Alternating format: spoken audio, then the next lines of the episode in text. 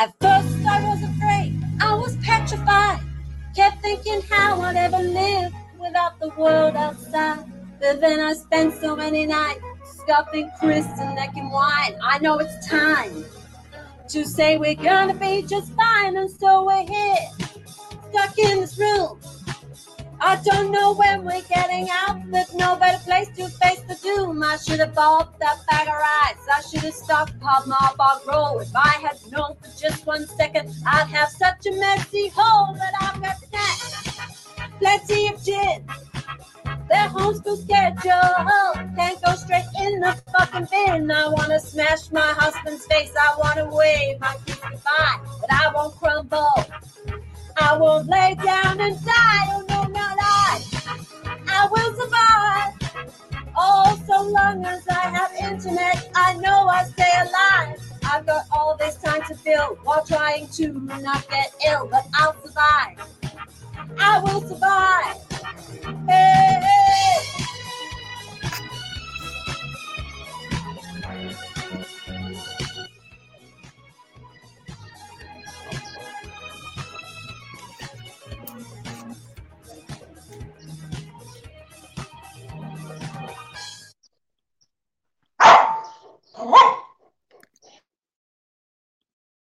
Sempre il microfono, Cristian, se no non ti sente nessuno se non, se non lo abiliti.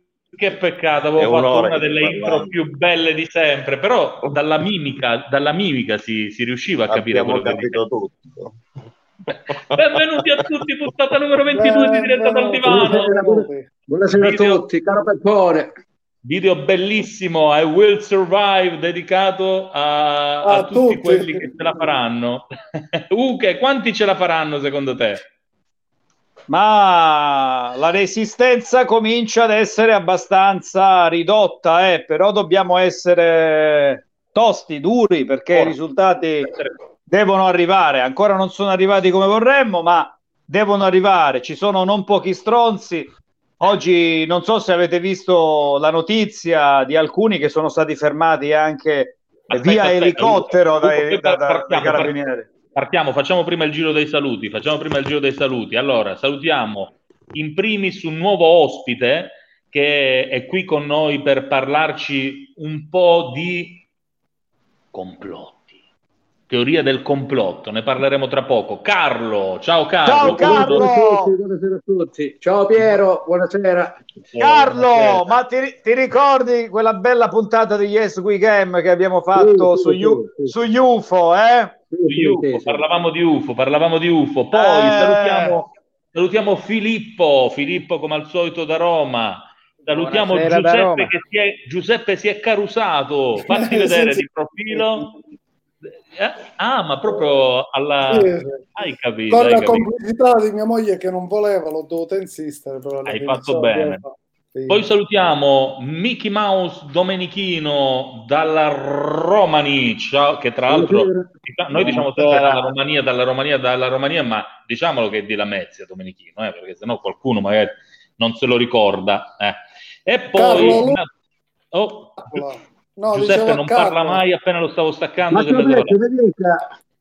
Beh, Domenichino è del paese di Dracula, anche lui là è andato per amministrare la regina, cose insomma, non si capisce. Ne parliamo dopo. Che ne poi parliamo dopo. dire che oh, Carlo fa l'esordio oggi, giusto nel momento, giorno in cui la regina Elisabetta parla alla nazione. Quindi non è una coincidenza, diciamo. Ok, Carlo, Giuseppe, prego. ne parliamo dopo, gli argomenti dopo. Salutiamo Piru Piru, l'avevamo già salutato Piru Piru, avevamo No. salutato i suoi cani, No. Piru Piru no, quindi ok. Chiudiamo, questo è il giro dei saluti, questo è il gruppo iniziale. E poi nel corso della trasmissione, non proprio fra poco come c'è scritto qui nel banner, ma ci collegheremo anche con Madrid. Abbiamo un nuovo amico che intorno alle 18.30 si collegherà con noi eh, da Madrid parleremo, ci faremo un po' raccontare di quello che succede in Spagna. Ma è possibile, ragazzi, che ogni giorno ci deve essere un problema di audio? Avevo fatto un inizio strepitoso, bello. Vabbè, salutiamo Giampiero, salutiamo gli amici di Facebook che ci salutano. Buonasera a tutti, salve. E c'è un ciao Carlo. Ciao Carlo, chissà chi è che ti saluta, Carlo. Purtroppo non ti, non ti sapremmo dire il nome perché sulla pagina Facebook, sul gruppo di Diretta dal Divano, il nome appare, ma in trasmissione invece non appare perché non danno Nelli... il permesso ad utilizzare i dati, quindi eh, foto e nome. Poi ancora sera a tutti. Bene, ci siamo tutti. Giampiero, vedremo se si collegherà eh, più tardi con noi e quindi Ugo, stavi parlando dei dati, poi parleremo della regina Elisabetta, poi parleremo di rettiliani, di UFO, di teorie del complotto, delle carte degli illuminati e di chi più ne ha più ne metta. Quest'oggi proviamo a fare una puntata un po' meno drammatica e proviamo a capire quello che succede. No? Diciamo così, diciamo così, certo. E proviamo a capire quello che succede no, e, perché, no. e, perché, succede. E perché succede. No, Ugo, no, ti ho interrotto par- per stavo... salutare tutti. No, no, non, stavo parlando, non stavo parlando dei dati perché di dati, beh, insomma, meno ne parliamo e meglio è, almeno in questo fine settimana, perché altrimenti ci, ci, ci deprimiamo. No, stavo parlando del fatto che i controlli si sono intensificati perché, come dicevamo ieri, ormai tantissimi si stanno sbracando. Io capisco che non ce la si fa più a restare a casa e allora eh, però bisogna fare i conti con le forze dell'ordine che sono giustamente diventate più, più, più, più aggressive, in alcuni casi anche più zelanti, perché è giusto, non possiamo eh, buttare a mare il credito che abbiamo accumulato finora con quasi un mese di, di, di sacrificio. Ed era curioso oggi, c'era questa notizia no, che abbiamo noi condiviso nella nostra chat di redazione di un elicottero dei carabinieri che ha sorpreso sul mio litorale, eh, litorale dal quale vi parlo. Ti, posso, ti vi faccio vedere una fotografia, dai, che ci sono, sono proprio in una camera. Sì, una, ah. No, no, no, è proprio in diretta. Ecco, in diretta. Vai, primo piano. Ah, ecco qua. È tortura per me. Noi dovremmo eh. fare con Ugo un giorno una diretta in ah. cui il telefonino di Ugo lo piazza sul balcone sì. eh? e noi facciamo radio, cioè senza immagini, solo le immagini del mare e mettiamo musica. Sì, ma ecco. anche perché... No, no, vado io in spiaggia. Ah, vai tu, ok, ok.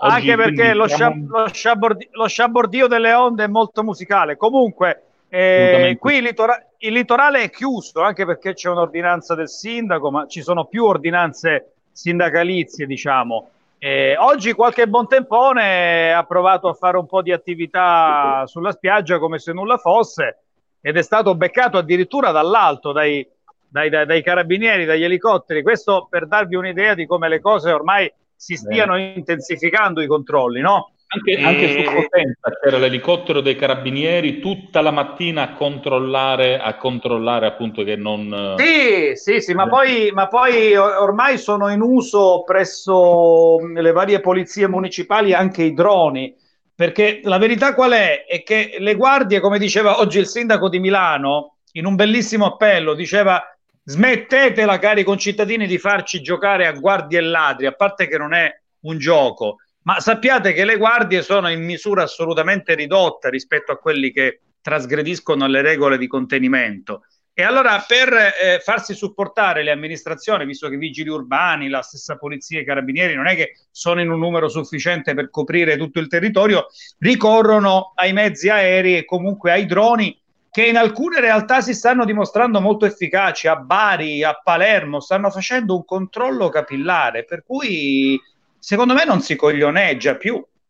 Non si dovrebbe più coglioneggiare. Non lo capisce, c'è il sole, quindi deve andare a mare. Io pure c'è il sole e sono andato nell'orto, ho piantato i pomodori io, eh.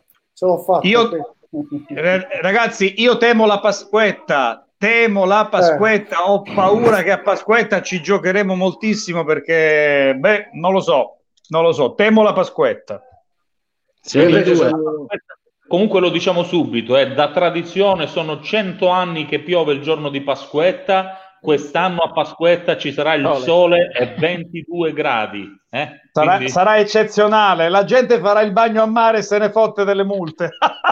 Beh, immagini... Carlo, dici, dici, scusa. No, no, no, dico, no, no, vai, vai, io sono totalmente all'opposto di questa, di questa situazione. E allora parliamo subito, parliamo subito di quella che è la tua posizione. Raccontaci un po', perché sei all'opposto? Perché sei all'opposto? Allora, innanzitutto, allora, eh, ci sono tanti elementi che non tornano a livello proprio tecnico e a livello di date. Allora, il governo ha saputo di, questa, eh, di questo diciamo, virus che c'è, eh, non è che non c'è, c'è questo virus, però poi bisogna analizzare tutti i dati come sono, cioè, secondo me bisogna prima analizzare i dati, eh, mentre loro Oggi stanno... Per farvi vedere che la linea ce l'ho, eh? questa è la mia linea. Sì. Vai, vai, continua, continua.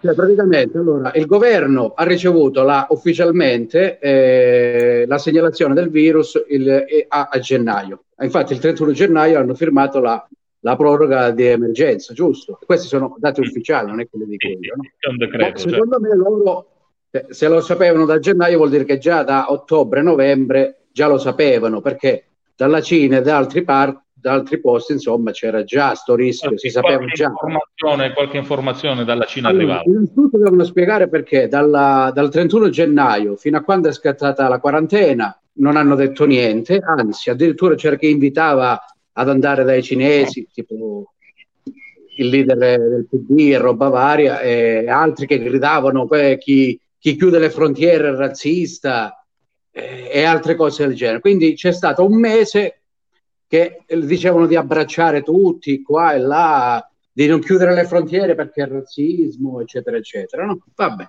Poi, dopo fini- finito questo periodo, subito, subito sono cominciati con terrore mediatico, quarantena obbligatoria per tutti, cioè esagerando proprio, perché comunque secondo me eh, la gestione va, cioè non, comu- quello che stanno facendo i carabinieri, se l'avessero fatto con la mafia, quest'ora eravamo, come si dice, Avremmo, un paese... avremmo- avremmo debellato la mafia. Sì. Carlo, un attimo, ti, ti blocco un Sì, attimo sì. perché siccome abbiamo, abbiamo l'amico Giuseppe Colangelo che invece è un medico Oh, che combatte, combatte ogni giorno in prima linea in ospedale proprio contro il coronavirus. Allora diciamo Oh. Giuseppe, prima che Giuseppe si spaventi e ci faccia una denuncia e ci mandi i carabinieri, diciamo che Allora, Carlo quest'oggi l'abbiamo portato per rappresentare quelle che sono le cosiddette teorie del complotto. Tra l'altro... Scusatemi, scusatemi, si sente? Mi sentite? si sente, si sente, Giuseppe. Allora, no, eh, scusate, non ho sentito le, mh, diciamo, le vostre, le vostre considerazioni. Perdonatemi per la barba lunga, ma è da ieri che io sono qua, da ieri mattina.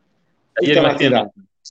Sì, Assolutamente. Allora, intanto un'altra cosa voglio dire, c'è un'amica di cui non vedo il nome, che si è collegata, presumo Ugo sia uno dei tuoi ospiti, eh, però Ciao Ugo, ciao Filippo, ciao Domenico, ciao Carlo. Come si probabilmente chiama? Buonasera. Buonasera. c'è il, c'è il link StreamYard, non, non ha inserito il nome, eh, probabilmente ha qualche Ippo- problema. no, è, è- è Ippolita, è Ippolita Luzzo, però lei ha iPhone. Se puoi, se puoi mandarmi il link per iPhone, glielo giro. Cristian, Perfetto. Allora, Ippolita, ti mandiamo tra poco il link che ti spiega come abilitare la telecamera. Dimmi, Giuseppe. Allora, eh, giusto per aggiornarvi, purtroppo qui stamattina sono morte due persone in area Covid. Ah, Eh, io avanti ieri ho fatto un turno in PS area Covid zona esterna, l'area sporca, e ho denunciato un paziente che aveva violato la zona rossa. Proveniva da un paese eh, qui mh, appunto da Caggiano con mezzi propri. Purtroppo noi siamo medici, non siamo carabinieri, ma siamo comunque medici e pubblici ufficiali, quindi dobbiamo far rispettare la legge. certo. Eh, tra l'altro il paziente, ne è arrivato un altro ieri con sempre non eh, chiamando né il 118 né il servizio di guardia medica e quindi è stato denunciato dalla mia collega, sempre dai carabinieri. Se non riusciamo, diciamo, se non facciamo in questo modo, purtroppo le persone, perché ancora ne vedo in giro, eh, non si renderanno mai conto della gravità del problema. Continuo a ripetere, il vaccino ancora non è stato, eh, diciamo, realizzato, trovato e di conseguenza l'unica arma di prevenzione è quella di stare a casa e soprattutto limitare gli spostamenti. Eh, scusate per, la- per il viso, non è che mi ditrucco, però mi faccio, eh, è un po' provato dalla stanchezza. Ciao Giuseppe. Quindi Giuseppe, dire, la la situazione qui è, è- è- la situazione è grave perché stanno aumentando i casi ehm, anche nella città dove risiedo, cioè Cava dei Tirreni. È morto ie- avanti ieri un carabiniere eh, che fa servizio, faceva servizio a Salerno e so di un altro altri due casi oggi, perché ovviamente eh, ho dei colleghi anche che lavorano lì all'ospedale di, di Cava. Quindi state a casa, voi in Calabria, tutti alla Mezia, zone limitrofe, Catanzaro, Cosenza, state a casa, state a casa. Qui noi abbiamo un focolaio, qui a differenza di Lamezia è una zona rossa e quindi zona ad alto rischio. Cioè l'esercito. Eh, oggi sono venuti i vigili del fuoco hanno fatto la, diciamo, sono, è stata una bellissima emozione. Sono i vigili del fuoco insieme alle altre forze dell'ordine hanno eh, suonato le sirene quasi a render, darci forza, a renderci omaggio della loro vicinanza. Tra l'altro gli stessi vigili del fuoco che hanno perso il loro comandante dieci giorni fa, 53 anni. Mm-hmm. questo è. Eh beh, è, una, è, una, situazione veramente... Ciao Piero. Ciao. Raga, mi mancate. Mi manca la Mezia comunque, eh. mi manca. Giuseppe, Giuseppe, eh, sai che adesso ti diamo, ti diamo, noi, eh. Ti diamo, un po' di sostegno, visto che io e te condividiamo la corsetta. Metti, metti un attimino l'orecchio così in favore di camera. Metti, sì, metti, no, metti, metti, sento bene, no. sento bene, sento bene. No, no, no, no met, mettilo, mettilo, mettilo, mettilo, mettilo, mettilo. mettilo. Colangelo go! Glielo dico sempre quando corriamo. Colangelo go! Vai no, Giuseppe! Ieri, ieri, ieri mattina, questa ieri mattina prima di partire. Eh, ma non farlo sentire in corsia nell'ospedale, mi sembra fare delle figure di no, merda ogni tanto. Dire la verità, eh. Ugo, a dire la verità, eh. l'altro giorno l'ho fatto sentire al direttore sanitario. Minchia, Sai come sono pure. Uh... Ma ha detto, ma che è sto pazzo? È un avvocato. Ah, è un avvocato giornalista. ma gliel'hai, gliel'hai detto che quello è il grido che noi runner facciamo per energizzarci prima di una, di una bella corsetta? Mm. Colangelo Go, con la K però. Colangelo sì. Go! Ragazzi, a proposito di corsa, oggi ho messo una bellissima immagine di medici che corrono lungo una pista d'atletica inseguiti dalla morte. È una bellissima immagine, un po', fa un po' effetto, però in questo momento per me la corsa è quello, correre più veloce del virus, soprattutto ehm, prediligendo quella che è la prevenzione, cercando di stimolare l'opinione pubblica, ripeto, a eh, ad assumere delle condotte comportamentali diciamo più, più, corrette, anche se devo dire la verità, più giorni passano e più la gente si sta rendendo conto, però purtroppo nello stesso tempo le morti stanno aumentando. Eh, purtroppo dovete fare i gladiatori, non noi corsisti. Io, io sono un gladiatore. Gladiatori. Oh, comunque ho avuto il patentino, Piero, eh, ho sentito l'avvocato Piccioni, Ciccio, tutti quanti mi hanno dato il patentino, quindi sono abilitato. Eh. Abilitato per far cosa? Aspetta. No, allora ti spiego, Cristian, ti spiego, giusto per sdrammatizzare. Allora, io ho fatto un gruppo WhatsApp, l'ho fondato io, un gruppo sì. WhatsApp dove ci sono tante persone, Paolo Ventura, per fare un nome, eh, Francesco Piccioni, Rosario Piccioni, eh, insomma, tante persone, Alfredo, Maurizio Latelli, eh. sono tanti. Ecco, praticamente il gruppo si chiama Gruppo Gladiatori, da nord a sud praticamente ci, ci diamo forza, ci, diamo, ci, ci stimoliamo, da, Davide Agostino, insomma, tante persone. E così un modo per stare vicino e soprattutto per me che vivo lontano da, da, dalla mia casa natale ai miei, miei genitori, è un modo per stare vicino a casa. E, e allora sentire... salutiamo, salutiamo, salutiamo, i gladiatori. Salutiamo i gladiatori. Salutiamo i gladiatori. Fammi salutare anche Giampiero Ippolita Luzzo che sta provando a collegarsi, speriamo ci riesca. Ma prima... Ragazzi, vi devo lasciare, vi devo lasciare giusto un saluto. Ci aggiorniamo. Saluti a tutti quanti, ragazzi. Ciao Giampiero. Ciao. ciao. ciao. ciao. Angelo Go! E intanto vi faccio, vedere, vi faccio vedere il saluto dei vigili del fuoco in Spagna. Questa ce l'ha mandato Domenico da Marbella. Guardiamo un attimo il saluto che fanno quasi ogni sera.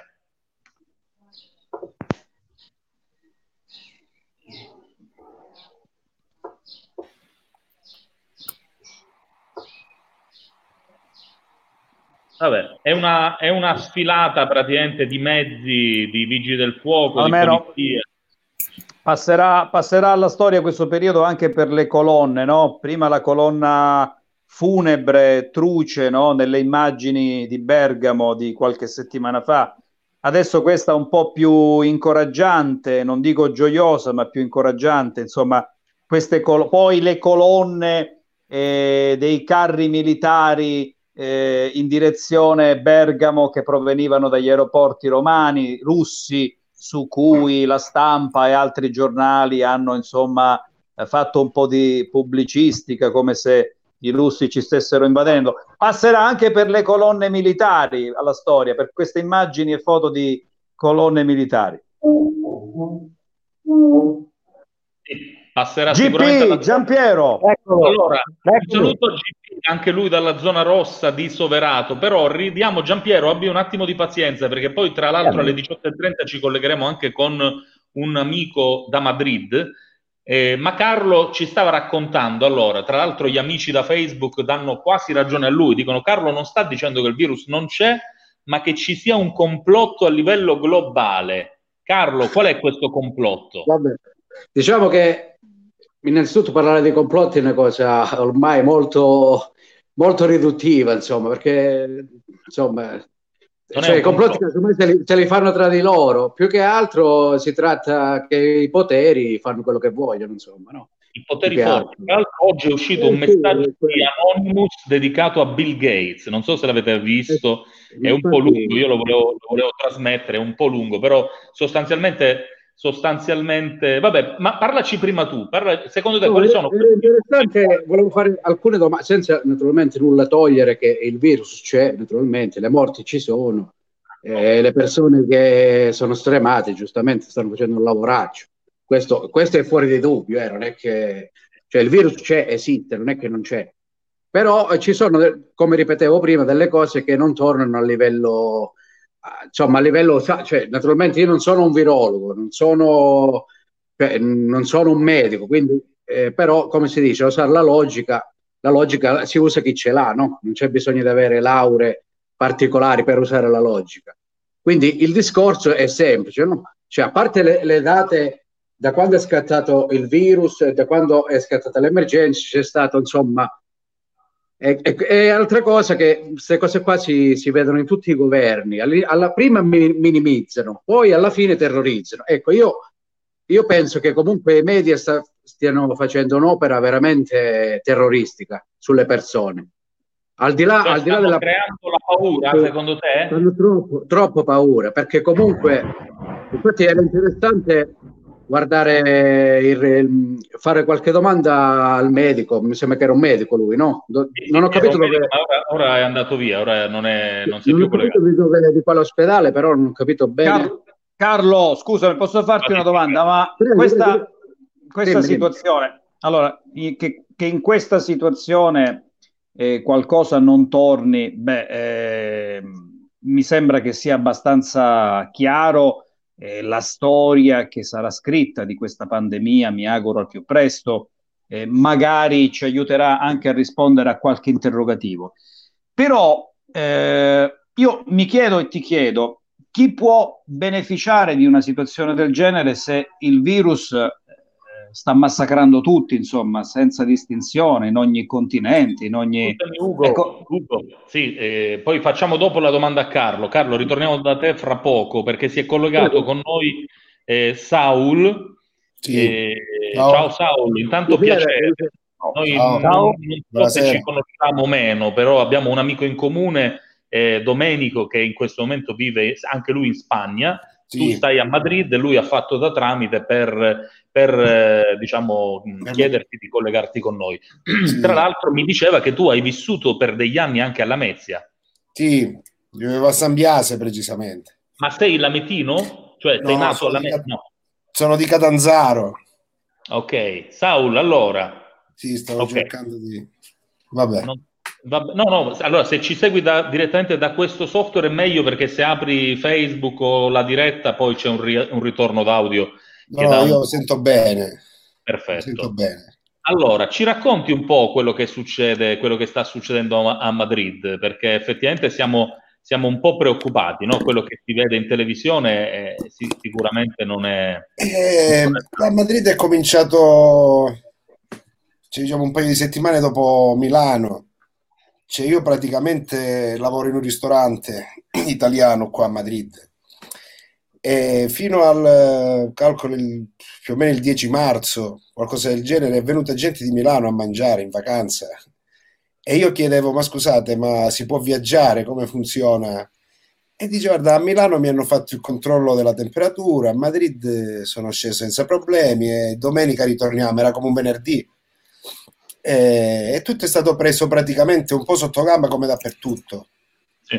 E il tempo poi una settimana e hanno cominciato, sono cominciati ad arrivare i casi, i morti e, e Madrid è risultata praticamente, c'è stato il picco anche perché l'8 marzo c'è stata la manifestazione per eh, la festa della donna, quindi erano migliaia sulla Gran Via, io li ho visti perché io lavoro là vicino e onestamente ho pensato, ma tutte queste persone insieme non si rendono conto. In Italia già c'era il macello a Milano, c'era il blocco, c'erano i, le UCI piene, tutte queste cose qua. E infatti poi circa 10-12 giorni dopo i, molti dei partecipanti alla manifestazione, perché alla prima linea c'erano molti esponenti politici di primo piano, sono risultati tutti positivi e, e quindi hanno cominciato a prendere si sono riempiti gli ospedali, hanno cominciato a morire le persone, hanno cominciato a prendere provvedimenti drastici e vedete le immagini. Cioè... Ciao Saul, Saul, ti volevo fare una domanda, scusami, sono Ugo, ciao. Eh, volevo, volevo, chiedere a te quello che avevo chiesto più o meno da altri amici che mh, ci hanno contattato, con cui ci siamo collegati in questi giorni eh, dalla Spagna, no? sì. eh, si sapeva che questo virus, eh, anche per le sottovalutazioni di cui tu parlavi, avrebbe avuto una incidenza nefasta nella società spagnola, però eh, non si pensava che il sistema sanitario a livello di ospedale e di assistenza fosse così debole anche nelle zone più ricche della, della, della Spagna, perché vedi, in Italia perlomeno le regioni più ricche, il Veneto, il, la Lombardia, il Piemonte, la stessa Liguria, hanno resistito no, un pochettino. Invece in Spagna eh, c'è stato questo dilagare senza pietà. Sì, no, qui praticamente è, è esploso tutto. Si sono cominciati a riempire gli ospedali e praticamente Madrid ha 12 ospedali, di cui sono 6 privati e 6 pubblici e quindi l'unità di allerta ha fatto in questa maniera, ha riunito tutto come se fosse un unico ospedale in base a dove c'erano i posti liberi del, della UCI venivano trasferite le persone. Poi quando questo non è più bastato venivano mandati praticamente nei, nelle zone limitrofe, province vicino Madrid, eccetera, eccetera. Ma no, non ce l'ha fatta perché sono stati migliaia in pochi giorni e quindi avete visto voi le immagini di gente che era coricata nei corridoi, insomma, come in Italia non ci sono mascherine, pure loro hanno i respiratori, hanno fatto da noi, hanno inventato la maschera, qui stanno inventando tante altre cose, ma è praticamente si può dire la fotocopia dell'Italia, solo che praticamente loro non hanno approfittato della, di quello che è successo in Italia, nel senso che noi siamo stati i primi e quindi completamente presi alla sprovvista loro potevano, vedendo quello che succede in Italia, cercare di prevenire per quel che si poteva, eh, perché questa comunque è una situazione straordinaria, non è che poi è detto che uno non è così facile. E comunque tu, tu, lavori, tu, la, tu, lavori, in un ristorante, ci dicevi. Io Paolo. praticamente lavoro in un ristorante eh. italiano, sì, in centro eh, Senti, ma adesso ovviamente tutto quanto bloccato, l'economia ferma, ci, sono, ci sono anche in Spagna delle misure tipo i nostri ammortizzatori sociali, come funziona il sostegno alle famiglie, agli imprenditori, ai lavoratori? Dici un sì, po'. Praticamente fanno così, per quelli che sono come me, diciamo, un dipendente si chiama ERTE, è come se fosse una cassa integrazione. Eh, l'azienda fa la domanda, diciamo l'espediente di ERTE e lo tramita. E poi per, per il momento quello che, detto, che, ha detto lo Stato è che ci regalano due mesi di, diciamo, di disoccupazione. Eh, ci diranno loro quando, eh, ancora non sappiamo quando, quando pagano, quando pagheranno è, è all'incirca il 70% dello stipendio. È un po' come Questo la cassa integrazione una... da noi, un po' come la cassa integrazione sì. da noi più o meno, sì. Questo per i dipendenti, mentre poi praticamente per quelli che sono imprenditori, autonomi, eccetera, eccetera, ci sono quello che sempre si dice che tu puoi chiedere dei prestiti in banca da restituire a interessi zero però è, è tutto ancora nessuno, nemmeno i commercialisti hanno le idee chiare perché giorno per giorno cambiano le norme, cioè nemmeno i commercialisti hanno gli strumenti per chiedere quello che lo Stato esige, si stanno attualizzando. Eh sì, è vero, perché poi c'è questa differenza, no? O meglio, c'è questo tempo che passa ed è sempre molto penoso tra il momento in cui le norme vengono varate e quello in cui vengono attuate e diventano crediti, soldi freschi di cui la gente Sì, sì, ha eh. bisogno. E la situazione povertà com'è, Saul? Tu hai modo di percepire qualcosa, di capire Guarda, qualcosa? io dal tuo- onestamente dico una cosa, se, cioè, se io non guardassi la televisione, io praticamente esco per fare la spesa, eh, solo per questo. La differenza è vero che tu noti molta meno gente per strada, che tutti i negozi sono chiusi, però sembra, tra virgolette, che tutto è normale. Poi quando accendi la televisione ti rendi conto che poi eh, nelle zone limitrofe agli ospedali, oppure qui non so se in Italia c'è qualcosa anche di simile, qui c'è lo, lo- diciamo, lo scandalo delle case di riposo. Anche, Praticamente anche qui, anche qui. Io ho sentito, vabbè, di Chiaravalle, Eh beh, sì. È una vergogna Chiaravalle, la vergogna Chiaravalle. ma prima, qui, qui altre, pra- altre purtroppo si stanno... qui praticamente è successo che è morto un sacco di gente nelle case di riposo e a volte sono rimasti morti, per esempio, chiusi nella stanza 3-4 giorni prima di andarli a prendere. Infatti c'è, dal punto di vista legale, ci sono un sacco di polemiche perché insomma non è stato gestito bene, c'è chi non se li è andato a prendere, chi non è intervenuto, chi... Questa è, Eh, è una cosa chiedo, grave che c'è ti chiedo, ti chiedo perdono, sono Giampiero, mi sentite? Sì, Sì. Sì, sì, vai Giampiero. Eh, purtroppo, purtroppo, Saul, e te lo dico con eh, la pochissima esperienza che ho dall'aver fatto il volontario in associazione di protezione civile, è un'emergenza. Protezione civile, Ah, sì, ok. da volontario. Sì. È un'emergenza, è una sciagura che si è abbattuta su tutto il mondo e purtroppo Sì. non si poteva essere preparati a, a- a Sì. nulla. Si potevano fare delle previsioni più o meno, ma che fosse, che sarebbe stata così, così incisiva, questo era eh, al di là delle, delle legittime preoccupazioni e di qualunque schema di previsione. Il fatto stesso che a qualunque latitudine del mondo manchino le mascherine la dice lunga. Nessuno, dai potentissimi americani a, a Malta, nessuno aveva ventilatori polmonari, mascherine, eccetera, eccetera. Sì, sì, io lo vedo per- una disgrazia, perché altrimenti non sarebbe morta gente di tutto il mondo, no? assolutamente. E infatti a tutto il mondo non avrebbe avuto, se sei d'accordo, la stessa necessità spasmodica di eh, re- reperire eh, quante più mascherine possibili, tant'è che mi riallaccio a qualcosa che stavi accennando prima. La, ehm, il fiduciario spagnolo di Cressi Sub, che in Spagna si chiama Subacquatica, se non sbaglio, ha, eh, è stata una delle prime aziende. Ciao Claudio Condira, ben arrivato. Eh, uno- una delle prime Eh, aziende Caruso Resident, salutiamo, non so. Ciao. Vai, vai, è stata una, una delle prime, una delle prime aziende che ha proposto la modifica dei mascheroni gran facciali per renderle utilizzabili per, in questo frangente. Sì, sì, io sono d'accordo che era imprevedibile, infatti non condivido le polemiche che fanno sul servizio sanitario, se va bene, se va male, se è regionale, se è nazionale, se... Cioè, questa è una cosa straordinaria. Cioè, Esatto. Questo è un asteroide che si è abbattuto e ha, e ha scombussolato i piani del mondo. Cioè io, cioè, poverini quelli che purtroppo non ce l'hanno fatta, no? Alla fine poi i veri quelli che hanno pagato sono quelli che non ce l'hanno fatta. E poi se con una mascherina in più, una mascherina in meno, con... Certo, quello che non condivido, Mari, è che si vedono ancora scene di gente o di mercatini affollati. Ecco, questo è vabbè, quella, è, quella è, è la coglionaggine che ormai cioè, facciamo sempre. Ci dobbiamo questo- fare sempre riconoscere. Questo, un- ma, ma non solo, pure qua, eh.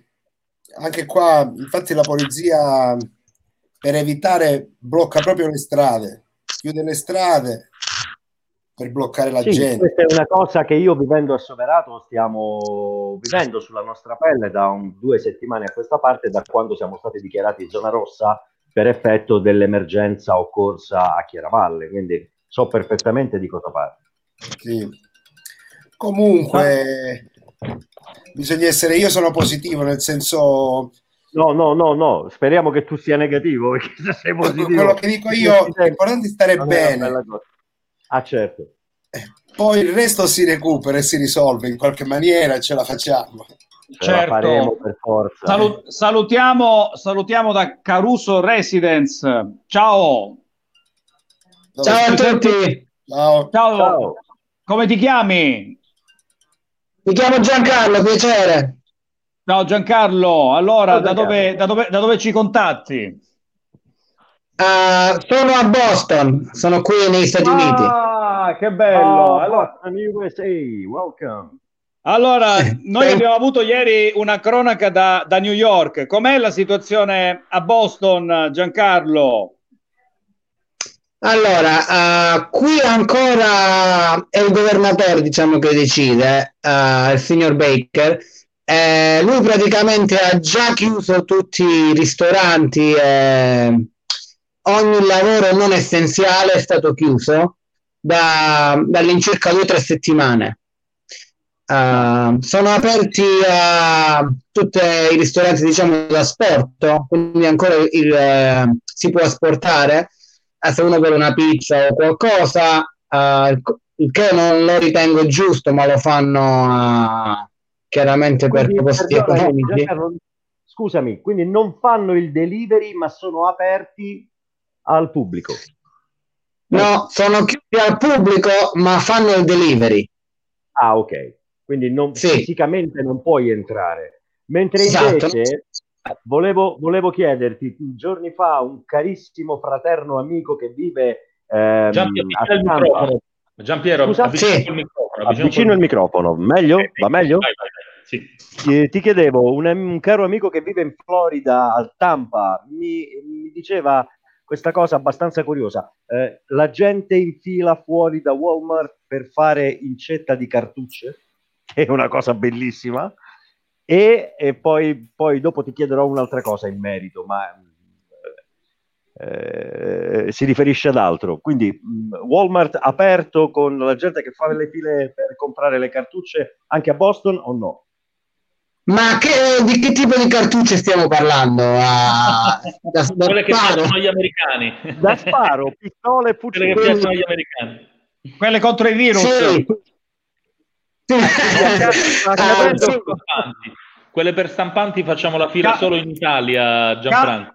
Calibro 0,0000001. Il modo che non lo devono stampare. I loro No, non io- hanno sì. di fare, Io ho le letto che appena, appena Trump ha dichiarato lo stato di emergenza nazionale, immediatamente la gente si è riversata a comprare, cioè il negozio di armi. Cioè, negozio- che qui, qui, diciamo c'è gli americani eh, vanno molto in panico, cioè eh, qui per esempio mancano la roba essenziale, per esempio, eh, vabbè, a parte la farina che non si trovava, il lievito, sono diventate cose proprio improbabili da trovare. birra?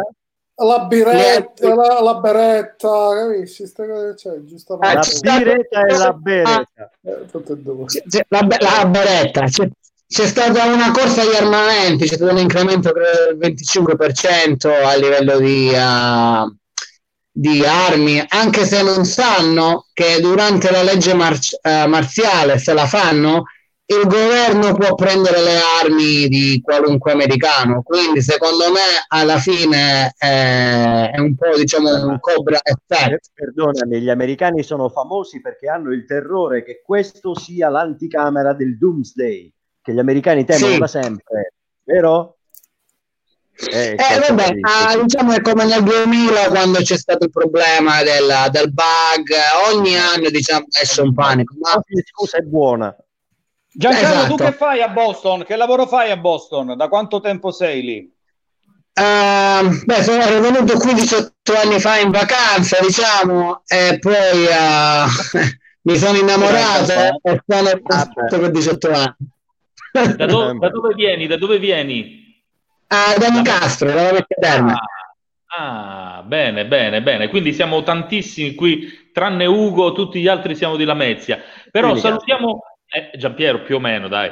Salutiamo No, Claudio. Ah, ma che scherzo. Salutiamo Claudio, ti sentiamo veramente lontanissimo Giampiero. Salutiamo Claudio, nel frattempo anche lui, il Lametino, penso che si sia di nuovo frizzata la sua, la sua immagine, il suo collegamento non sembra dei migliori. Claudio, ci senti? Va meglio così? Sì, beh, sei lontano, comunque va me, va un po' meglio. Claudio? Niente, Claudio, Claudio è caduto di nuovo.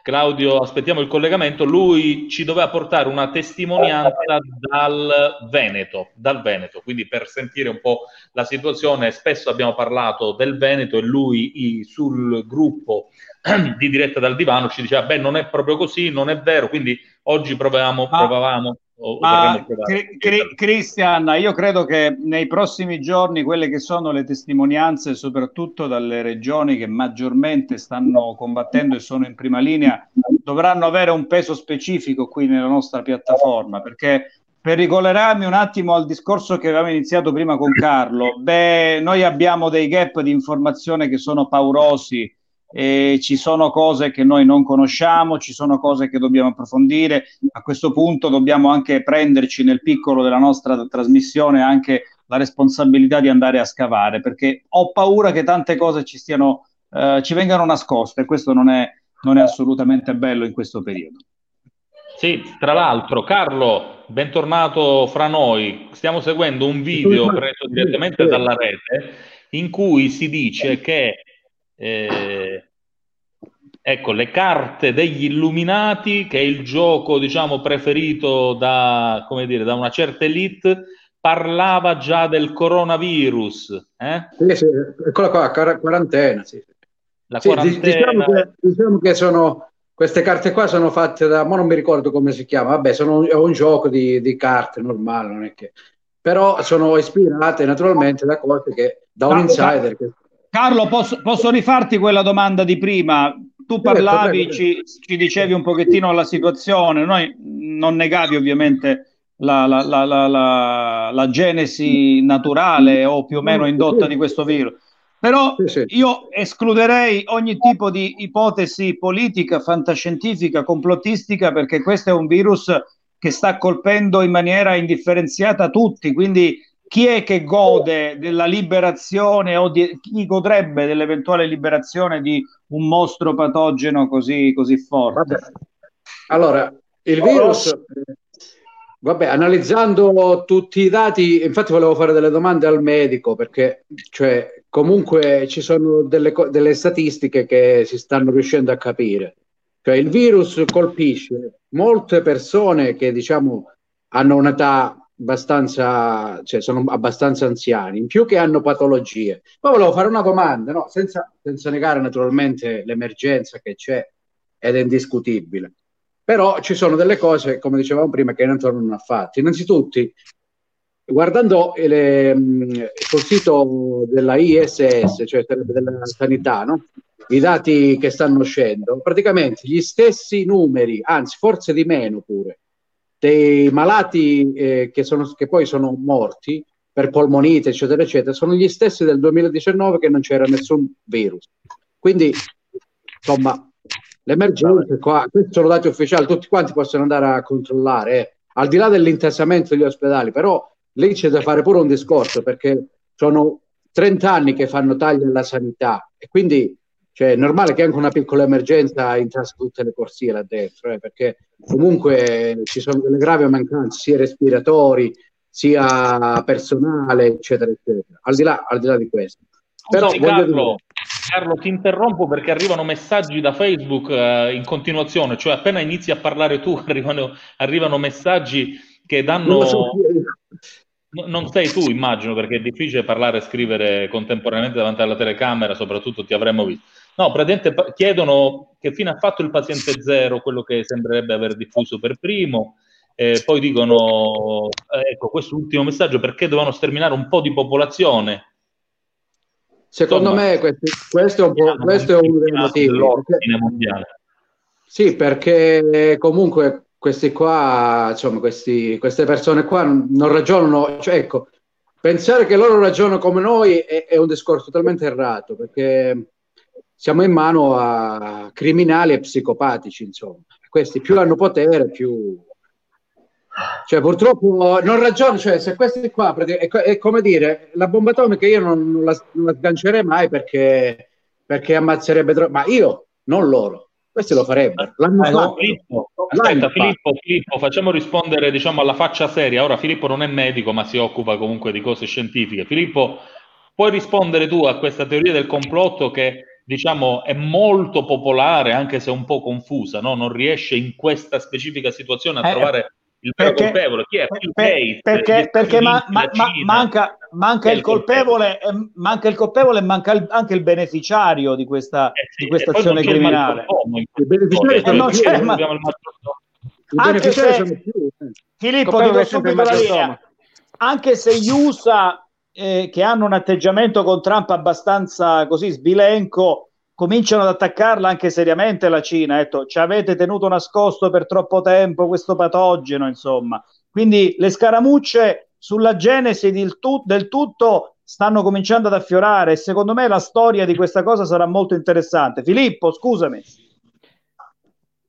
Io ri- rispetto ovviamente le opinioni di, di tutti, eh, quindi eh, sappia- sappiamo di non sapere. L'unica cosa che sappiamo è che conosciamo poco questo virus, eh, tant'è vero che ci ha preso di sorpresa.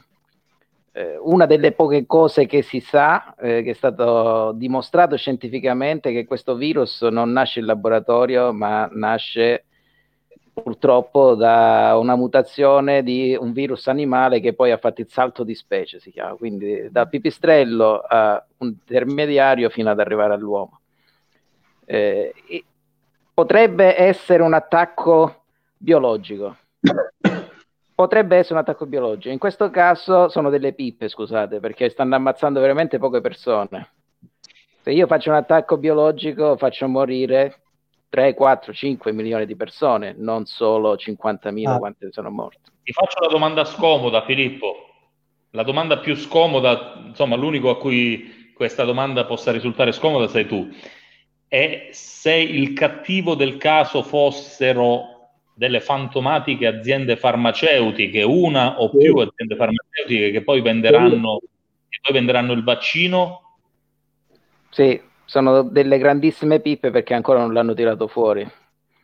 Cioè, eh, ma magari ancora è troppo presto per tirarlo fuori. Ancora magari immagina se siamo solo nella fase iniziale di crescere la curva a livello mondiale. Fi- Filippo, Filippo, scusami, perché eh, percentualmente tanti, tanti uomini, gli uomini, il numero degli uomini supera e di grande misura anche il numero dei- de- delle donne decedute? Ci sono, sessista, virus sessista. Sessista.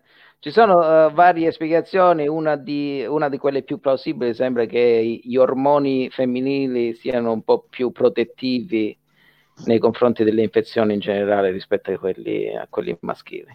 Cioè, abbiamo troppo testosterone, eh, so cavoli nostri, insomma, quando andiamo, andiamo in contatto con il coronavirus.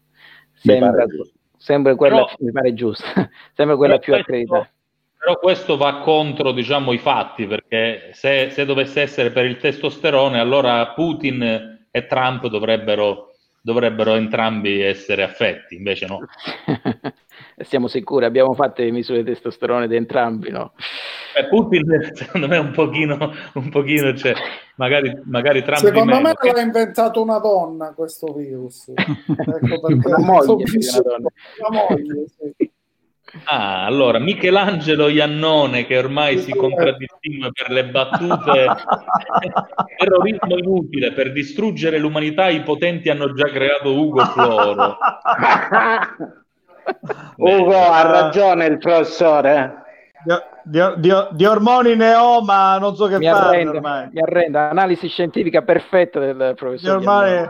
Sentite ragazzi, io vi ricordo che abbiamo Giancarlo da Boston che è un punto di osservazione privilegiato. Giancarlo, ma secondo te le- la- diciamo nella- nel territorio di Boston eh, mh, la popolazione è stata un po' più previdente, ha capito prima dello stato di New York, da cui poi tutto è partito alla conquista dell'America per quanto concerne il virus? Cioè, a Boston vi siete mossi meglio prima? Diciamo che il governatore ha cercato di uh, mettere diciamo, le pezze, nel senso tipo ha fermato per due settimane già tutto quello che ho detto, ristoranti è tutto chiuso, ma la popolazione diciamo ancora non l'ha vista come, la, come dovrebbe essere, nel senso ieri per esempio è stato il primo giorno mentre guidavo, ho visto la classica famiglia con le mascherine e la prima cosa che ho pensato a livello psicologico, wow, questo è, è come sarà adesso, tutti avranno le mascherine. Prima diciamo che nessuno lo faceva perché hanno preso questo virus alla leggera, diciamo andavano in vacanza, chi andava a farsi la settimana bianca, chi andava in Florida a farsi lo spring break. Uh, adesso uh, con i morti e la, la, la curva diciamo che sta salendo, stanno capendo diciamo più o meno come la questione, stanno cercando di stare a casa, hanno chiuso i parchi in modo che i bambini non si mescolano tra loro, non giochino tra di loro. Credo che adesso siamo al punto critico, diciamo, dove la gente lo dovrebbe capire. Giampiero voleva farti una domanda, Giampiero, vai. Sì, volevo chiedere Vai. a Giancarlo, hai, eh, sei a conoscenza del dato tra le persone che risultano positive e il numero di ricoverati? Allora, sì, io ho mia moglie che è molto ansiosa, diciamo, ah, perché fatto sta che lei praticamente è una di quelle donne che prende questa famosa medicina che stanno parlando, non ricordo, idroclorino o Frankel, perché lei praticamente è stata morta da una zecca e ha, ha questo batterio, diciamo, che viene usato appunto eh, con questa pillola che aiuta l'artrite e in più aiuta chi ha il problema della Lyme disease. La dottoressa non riesco a capire come, ma gliel'ha dato molto tempo fa e gli ha detto cara Nicole non ti devi preoccupare perché questa medicina praticamente è come fa da scudo al corona. Ah, quindi diciamo lei ha- sì, adesso per esempio lei non può prendere più questa medicina perché la stanno fornendo solamente ai malati di uh, coronavirus e non più a quelli che hanno effettivamente artrite o problemi anche gravi come Lyme disease. Quindi ci troviamo in questo limbo, diciamo qua. È interessante. Eh? Sì. Beh, è Filippo, una medicina- Filippo. è una medicina preesistente. Aspetta, aspetta, che abbiamo di nuovo Claudio. Abbiamo di nuovo Claudio. Speriamo ri- di riuscire a parlarci. Lo vedo di nuovo bloccato, non ci posso credere. Claudio, vabbè. Claudio, non, non- non, ehm, non è destino che tu riesca a parlare con noi, continua a seguirci sulla chat del gruppo. E vabbè, mi spiace, ma comunque fino alle sette e mezza siamo qua. Ri- lo richicchiamo e vai, fai la domanda, fai pure la domanda a Filippo, Ugo. No, no, no, Filippo, volevo stabilire un link eh, su quello che diceva eh, Giancarlo, quindi questi farmaci che riguardano i vari tipi di artrite, soprattutto quella reumatoide, addirittura vengono Sì. prescri- prescritti in America, come ci stava dicendo Giancarlo da Boston, eh, come rimedi addirittura preventivi. Cioè, che spiegazione dare a per il questo? coronavirus, per il Lyme disease, dicevano. Sì, sì, sì, però poi la, la dottoressa diceva, se non sbaglio, che può proteggere o comunque può, non dico immunizzare. Filippo, Sarebbe spiegaci un. Napoli, sarebbe la, la- la medicina che si, Sì, di cui si parlava là. Il Plaquenil anche in Italia è, eh, è impiegato nelle prime fasi dell'infezione, perché ci sono due fasi dell'infezione, una fase virale e poi una fase infiammatoria. Quindi nelle prime, nelle prime fasi Plaquenil è dato a tappeto a tutti, almeno in alcune regioni. eh, ce n'è tanto di Plaquenil in giro e quindi lo stanno usando. Costa anche poco, a quanto pare, no? Costa relativamente poco, ma comunque a Bologna ci sono 150.000 confezioni di Plaquenil eh, pronte a essere utilizzate per eh, i pazienti con, con coronavirus. La- sono- Di quale casa farmaceutica è il Plaquenil? Della Roche? Sanofi, mi sembra. Sanofi. Ok. Eh, Roche e Tocilizumab. Roche. Eccola, ce la fa vedere, ce la fa vedere. Aspetta, aspetta. Vai Gianfranco, falla vedere. Questa è la, me- è la medicina che stanno cercando tutti adesso qui in America. Idroxicillina. Filippo, Sì. leggila tu. Sì. Idrossiclorochina è la, eh, è la molecola, il principio attivo del plaquenil. Negli Stati Uniti lo, usa, eh, lo us- mettono le compresse in quella boccia, non nelle Sì, scatolette come le vedete. Vendiamole qua, dai. facciamo subito. E non gliele danno più, Giuseppe, ti ha già spiegato, ti ha già spiegato. Eh no, ma le, le facciamo noi. Container per l'Italia. Le impastiamo noi, Filippo, le possiamo fare o c'è bisogno di autorizzazione? Giuseppe, già oggi ci stanno, ci stanno accusando, come leggete sui vari messaggi. Stasera, mi sembra una puntata con molta fantascienza, sempre rispettando le opinioni di tutti, e poco prima era arrivato questo messaggio che non avevo inviato in attesa di ricollegare Carlo, che dice le provette del virus sono state portate dalla Francia al laboratorio di Wuhan. Carlo, è vero? Ti risulta dalle tue... No, ci sono diverse, diciamo, restiamo sempre nelle ipotesi perché cioè, non penso che queste cose ce l'avrei. C'è chi lo sa, ma pure la Cina. se- Allora, secondo me, innanzitutto, questo è nato come un attacco alla Cina, cioè non la Cina che è contro gli Stati Uniti. eh.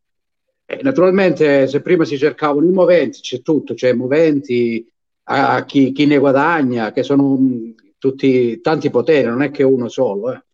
Eh, naturalmente la Cina ha accusato ufficialmente gli Stati Uniti, in pratica.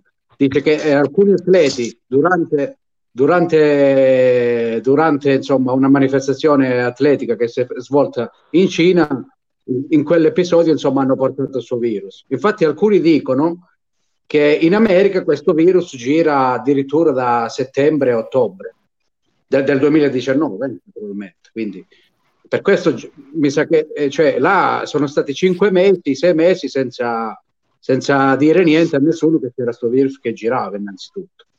Da quello, da- da- dalle, dalle informazioni che ho io, naturalmente. De- diciamo, Sono tutte diciamo, diciamo, Carlo, e questa non è ovviamente fantascienza, cioè che sia sfuggito qualcosa al controllo delle autorità competenti è abbastanza ovvio, è abbastanza oggettivo, però diciamo anche una cosa, e io qui mi prendo il conforto ancora una volta di Filippo, che noi siamo abituati da un quindicennio, ventennio a questa parte eh, ad avere un'emergenza virale, non dico una volta ogni anno, ma ogni tot anni, Ebola, eh, SARS, la suina, e insomma altri tipi di, di- di- di- infezioni scoppiate in varie parti del mondo che le hanno contenute, ma di agenti patogeni che erano forse addirittura più aggressivi di questo qua che noi stiamo vivendo. Quindi, eh, eh, voglio dire, Fi- Fi- Filippo, le eh, epidemie più che pandemie, perché poi sono state governate,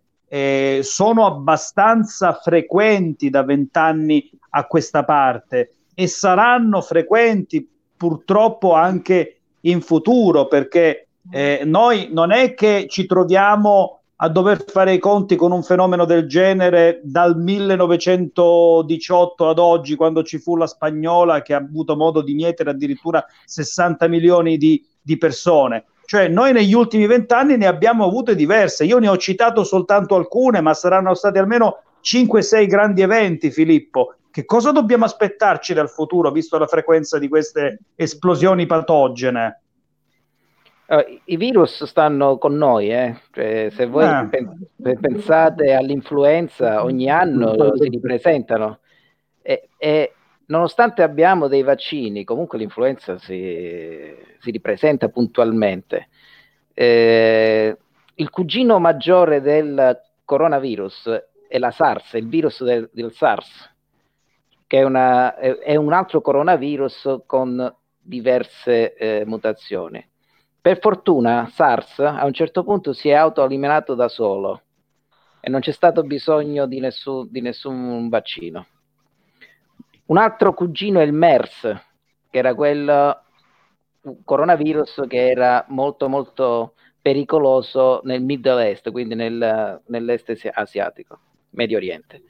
Anche quello a un certo punto, senza bisogno di vaccino, si è eh, dileguato, è sparito.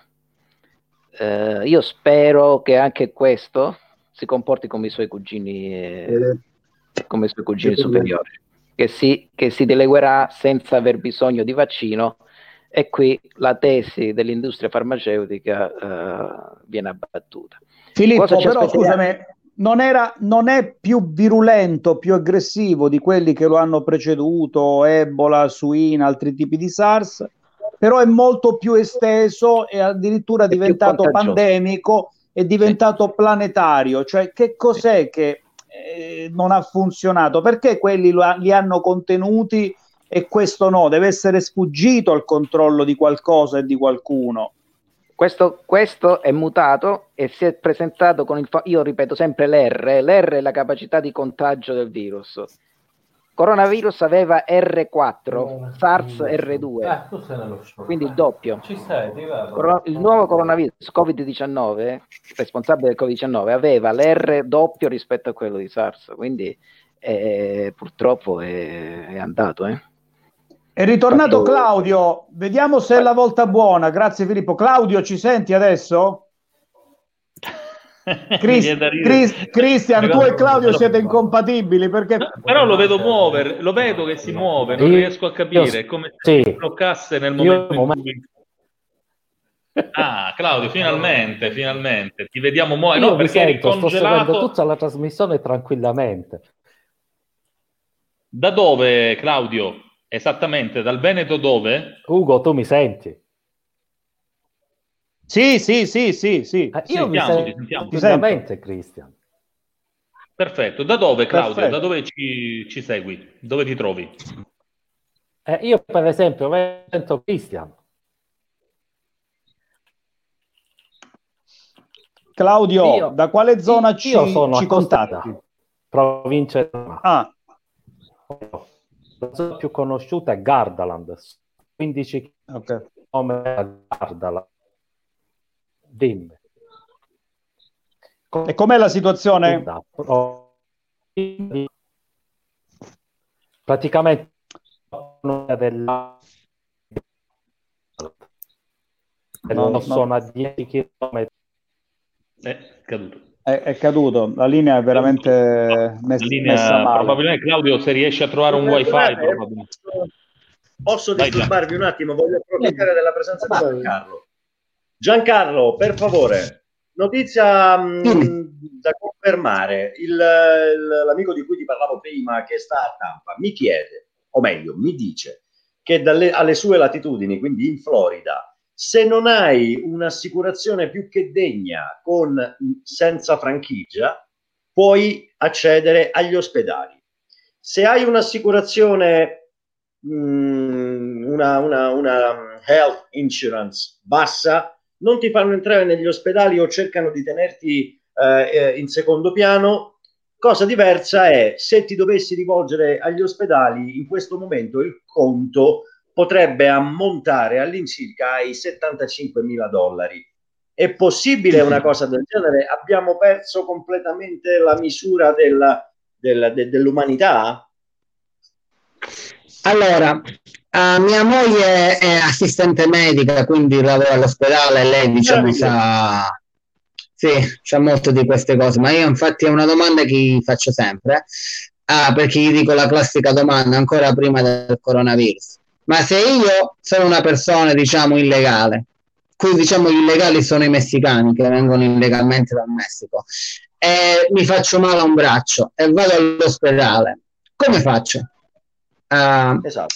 praticamente ah, mi ha detto che non ti possono rifiutare di aiutarti, quindi eventualmente, però naturalmente dopo ti arriva, non so come si dice, la ricevuta che che devi pagare. Eh, per esempio nel, nel caso del mio lavoratore che lavora con me è della Colombia, ah, non ha ancora le carte in regola, quindi quando si è fatto male l'hanno curato, l'hanno messo nell'ambulanza e io ho detto adesso ti arriverà sicuramente qualcosa da pagare. Ah, gli è arrivata l'ambulanza, mi sembra che sono 1500 euro e poi hanno fatto una classica, diciamo, si era aperto un braccio, era caduto, gli è arrivato praticamente 35.000 euro da pagare per Accidenti. 7 ore all'ospedale. Per il ricovero, la, la medicazione. Comunque noi parliamo, parliamo di questo sistema americano in cui se non hai l'assicurazione, no, se non fai parte del sistema medico, Orrendo. è orrendo. Ah, guardi, per- però, però io ricordo, scusami, scusami Gianfranco, io, io ricordo questa, questa scena, forse, da- forse quando ancora tu stavi a, a Nicastro, veramente tantissimi anni fa, forse avevamo 18 anni, un mio caro amico Marcello, non so chi di voi lo ricorda subito, Marcello Pellegrino, era andato all'Oktoberfest a Monaco, ok? Giocando, sa- sapete, no? Con la birra, Heinz, eh, cantando, boom, ha sbattuto con, eh, con la fronte al, al- al bicchiere di birra, gli hanno messo tre punti, cioè l'hanno preso con l'ambulanza, l'hanno portato al pronto soccorso, tre punti. Non ha pagato niente, gli è arrivata in Italia dopo pochissimi giorni dal suo rientro un conto all'ora di, mi pare, 800-900 erano, erano lire, se non, risba- se non ricordo male, 800 mila lire, che sembrava una, una cosa assurda e l'ha dovuta pagare, e l'ha dovuta pagare.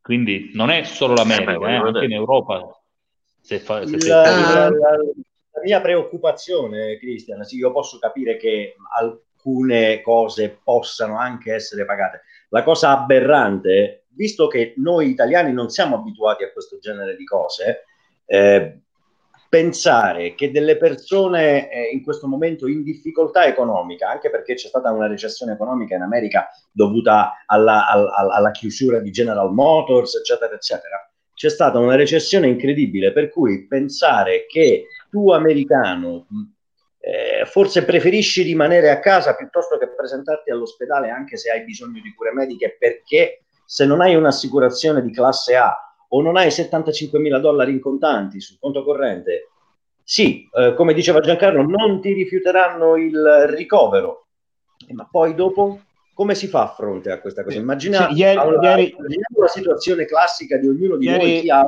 ieri- ieri abbiamo avuto, Gian, eh, eh, Giampiero, ieri abbiamo avuto però una nostra amica Livia da New York che ho ci ha sentito. detto che stan- eh, stanno cercando un pochettino di metterci una toppa con questi contributi che sta dando Trump, nel senso che le cure mediche relativamente al coronavirus saranno gratuite e questo almeno diciamo è una bella consolazione. Ma ci diceva Livia, che- che- che ama fare anche lei jogging, che se eh, dovesse fratturarsi o andare al pronto soccorso chiedendo eh, i primi soccorsi, cioè deve già mettere in preventivo di poter arrivare a smollare una cifra fino a 5.000 dollari, per cui il corona, le cure del corona saranno gratuite, no? Giammai dovesse arrivare una cosa del genere, però il resto rima- rimane a pagamento salato, sì.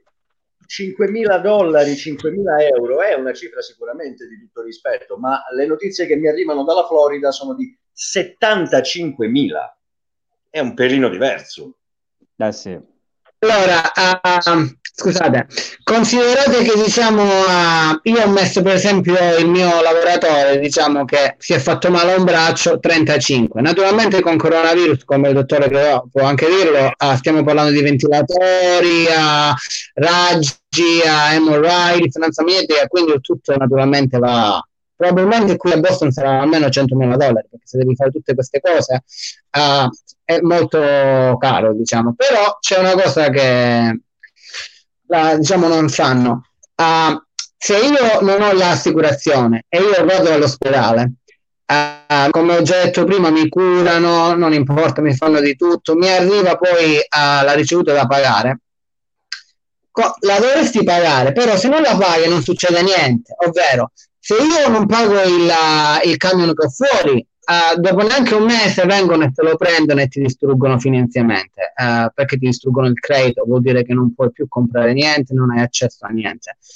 Ah, però la roba medica, anche se non la paghi, non ti distrugge il credito e non possono portarti al tribunale. Quindi molta gente alla fine va, fa quello che deve fare, però diciamo non ti penalizzano a livello penale ed economico. Quindi in Italia ultimamente abbiamo, abbiamo fatto ultimamente in Italia abbiamo fatto amicizia con Equitalia. Eh, Voi in America non avete niente di così mostruoso, no? Cioè, non, non c'è un... Sì, eh, no. E qui in Italia, in America, ri- ricorda Giampiero, ricorda che chi era Al Capone che non è stato arrestato per gli atti di mafia, ma è stato arrestato per le tasse. no? Per le per- cose- per- Ugo, Sì. Ugo, alza la mano, a Ugo, prego Ugo. No, no, ero, con, ero, col telecomando del, ero col telecomando del condizionatore, stavo... stavo... Diciamolo che a Palermo fa già caldo, diciamo che a Palermo fa già caldo da accendere l'aria condizionata. stavo, stavo, modula- diciamo. stavo modulando... No, in spiaggia no, perché dopo l'elicottero dei carabinieri oggi credo che non ci andrà più nessuno. Ci sono stati No, alcuni, impru- alcuni imprudenti che sono stati beccati. Parlavano col microfono. Ti prego di rientrare nelle No, l- l'elicottero li ha, li ha avvistati e ha chiamato una volante e una gazzetta Ah, insieme, eh, che immediatamente è andata lì a trovare e adesso dieci minuti fa stessa cosa davanti al comune di Lavenzia c'era una macchina, i carabinieri hanno fermato una macchina ed era almeno mezz'ora che erano là a discutere quindi i controlli ci sono eh, poi ov- la gente dice eh, d- servirebbero più controlli però cioè, non è che abbiamo poi l'esercito qua alla Lavese servirebbe soltanto un po' di buonsenso secondo me Esatto, Eh, certo. Giuseppe, perché servono i controlli? appunto Io vorrei dire solo una cosa a favore della, della sanità americana, perché anch'io sono stato male in America e sono stato ricoverato, forse non lo sapete. Però mi ricordo che passavano i, i vari infermieri con 10 gratta e vinci. Tu potevi comprare il gratta e vinci e potevi Beh. vincere eh, eh, Ah, l'intervento. Vedi Era come cosa- la Ryanair, per esempio. Eh, Tu prendi, prendi il No. gratta e vinci e ti può andare bene, no? No, è vero, no, questo mi devi... Ah, non sappiamo quello che c'è eh, da dire sulla sanità è però tipo io purtroppo ho avuto dei problemi tre anni fa e sono stato ricoverato per molto tempo per una trombosi e embolia polmonare. Eh, devo dire che per esempio io pago 100 dollari al mese per avere la- l'assicurazione. Come regola mia moglie lavora quindi ha, è familiare quindi io entro sotto di lei è un'ottima assicurazione. Però devo dire la verità sono stato tre mesi ah, ricoverato per questa embolia polmonare e questa trombosi eh, sono rimasto totalmente scioccato. Cioè io sono cresciuto alla Mezia i dottori per l'amor di Dio sono bravissimi e tutto ma a livello di strutture eh, sono, era quasi come che in una stazione aliena nel senso ero ricoverato sul letto televisione telecomando ah, premi il bottone con la quello diciamo rosso con la cosa per chiamare l'infermiera con quello che paghi mi sarei meravigliato del contrario. arrivano eh, alle- quando è periodo di pranzo, prendo il telefono, ho un menù, chiamo e ordino quello che voglio mangiare, tipo una torta di cioccolato, mi arriva la torta di cioccolato, buonissimo. Ho Addirittura. visto gli, io ho, ho visto gli europei del 2016 lì a- in televisione, cioè praticamente era come un re. E magari da casa non li potevi vedere senza la TV via cavo, in ospedale sì, invece. Sì, dovevo, dovevo collegarmi legalmente per vedere gli europei a casa, quindi Diciamo, diciamo, è una, è una, è una, è una degenza, è una degenza resort, Giancarlo, ecco. Esatto, eh, quando sono andato per, per farmi la per operarmi, eh, praticamente mi hanno dato l'anestesia, ma non aveva funzionato, me ne dovevano dare di più. Quindi ho guardato in giro e non potevo credere, appena è stata costruita questa sala operatoria. Però avevo una televisione gigante, almeno di 120 pollici, la telecamera conficcata dentro il mio, e io praticamente vedevo tutto il mio corpo a, a 4H. Poi permettetemi di parlare ancora contro il sistema sanitario americano. 75 mila dollari Eh, ma vedi. ben spesi, cavolo, eh. Eh, no? Però- Eh. Sì, però sì, scusate, esatto. Eh, ma per ma- ripeto, non c'è bisogno di pagarle perché io ho sempre pagato tutti i miei eh, ricevute, però diciamo una ricevuta eh, che non ho mai pagato, che ho, ho un figlio in provette, diciamo, dentro crioterapia e lì e ogni anno mi arrivano 800 dollari da pagare perché lui è nel freezer, diciamo, questo spermatozoi, eh, e io non lo pago ah, non ti fanno niente a livello penale, eh, come ho detto, se non paghi il camion in un te lo- mese, non te lo fanno scongelare, però. Te lo tengono è, è congelato. rimasto lì praticamente, sì, è rimasto per dispetto. Sì. ti fanno vedere la provetta da lontano e dice niente soldi. E ora paghi, ora paghi tutto, tutto il conto. Esatto. Però comunque Ah. ho detto all'inizio che lui paga 1200, cioè, cioè 100 dollari al mese, che sono 1200 dollari all'anno. Eh, ragazzi, Eh, ma io non li pago. Io li pago perché mia moglie, diciamo, su uh, un assegno, diciamo, di 700 euro settimanali, 600 vanno per l'assicurazione, quindi alla fine, realisticamente parlando, sono, due- sono 800 euro a- al, al Vediamo- mese. Scusate, vediamo adesso Claudio se riusciamo a sentirlo. Claudio! Riproviamo. Allora, sto benissimo. Oh. Adesso Eh, anche io noi. sto ascoltando Anche tutti noi. quanti voi tranquillamente. Non so perché voi non mi sentite. Non lo so, problemi di Oh, linea, ma raccontaci finalmente. da dove ci Eh, chiami, eh, da dove ci chiami qual è la situazione lì dove sei. Quando ti hanno fatto l'anestesia, allora, dove abito io person- è tranquillissima. Il Veneto, perché solo oggi 286 casi in più rispetto a ieri. I decessi sono calati, in eh, però aumentano sempre gli ammalati. Poi dove sono io, ti ripeto, sono vicino Gardaland, oggi sembra domenica è reale, infatti ti ho mandato le foto, a mezzogiorno quando ho fatto le foto che l'ho postate, stava qualcosa di, di non vero, di non vero. Però al contrario di quello che succede a noi le maschere, eh, funziona la sanità ahimè, eh, sono rimasto scioccato alla San- per non tutti gli amici cosa mi hanno detto di lei. Mi sentite, spero, sì? Sì, sì, sì. Mi senti? Sì, sì, sei rimasto scioccato da cosa, Mi Claudio? sentivi? Vai avanti, vai avanti, continua. Cristian, Sì. sentivi. Quindi amici vedendo mamma e mi chiedeva se era vero.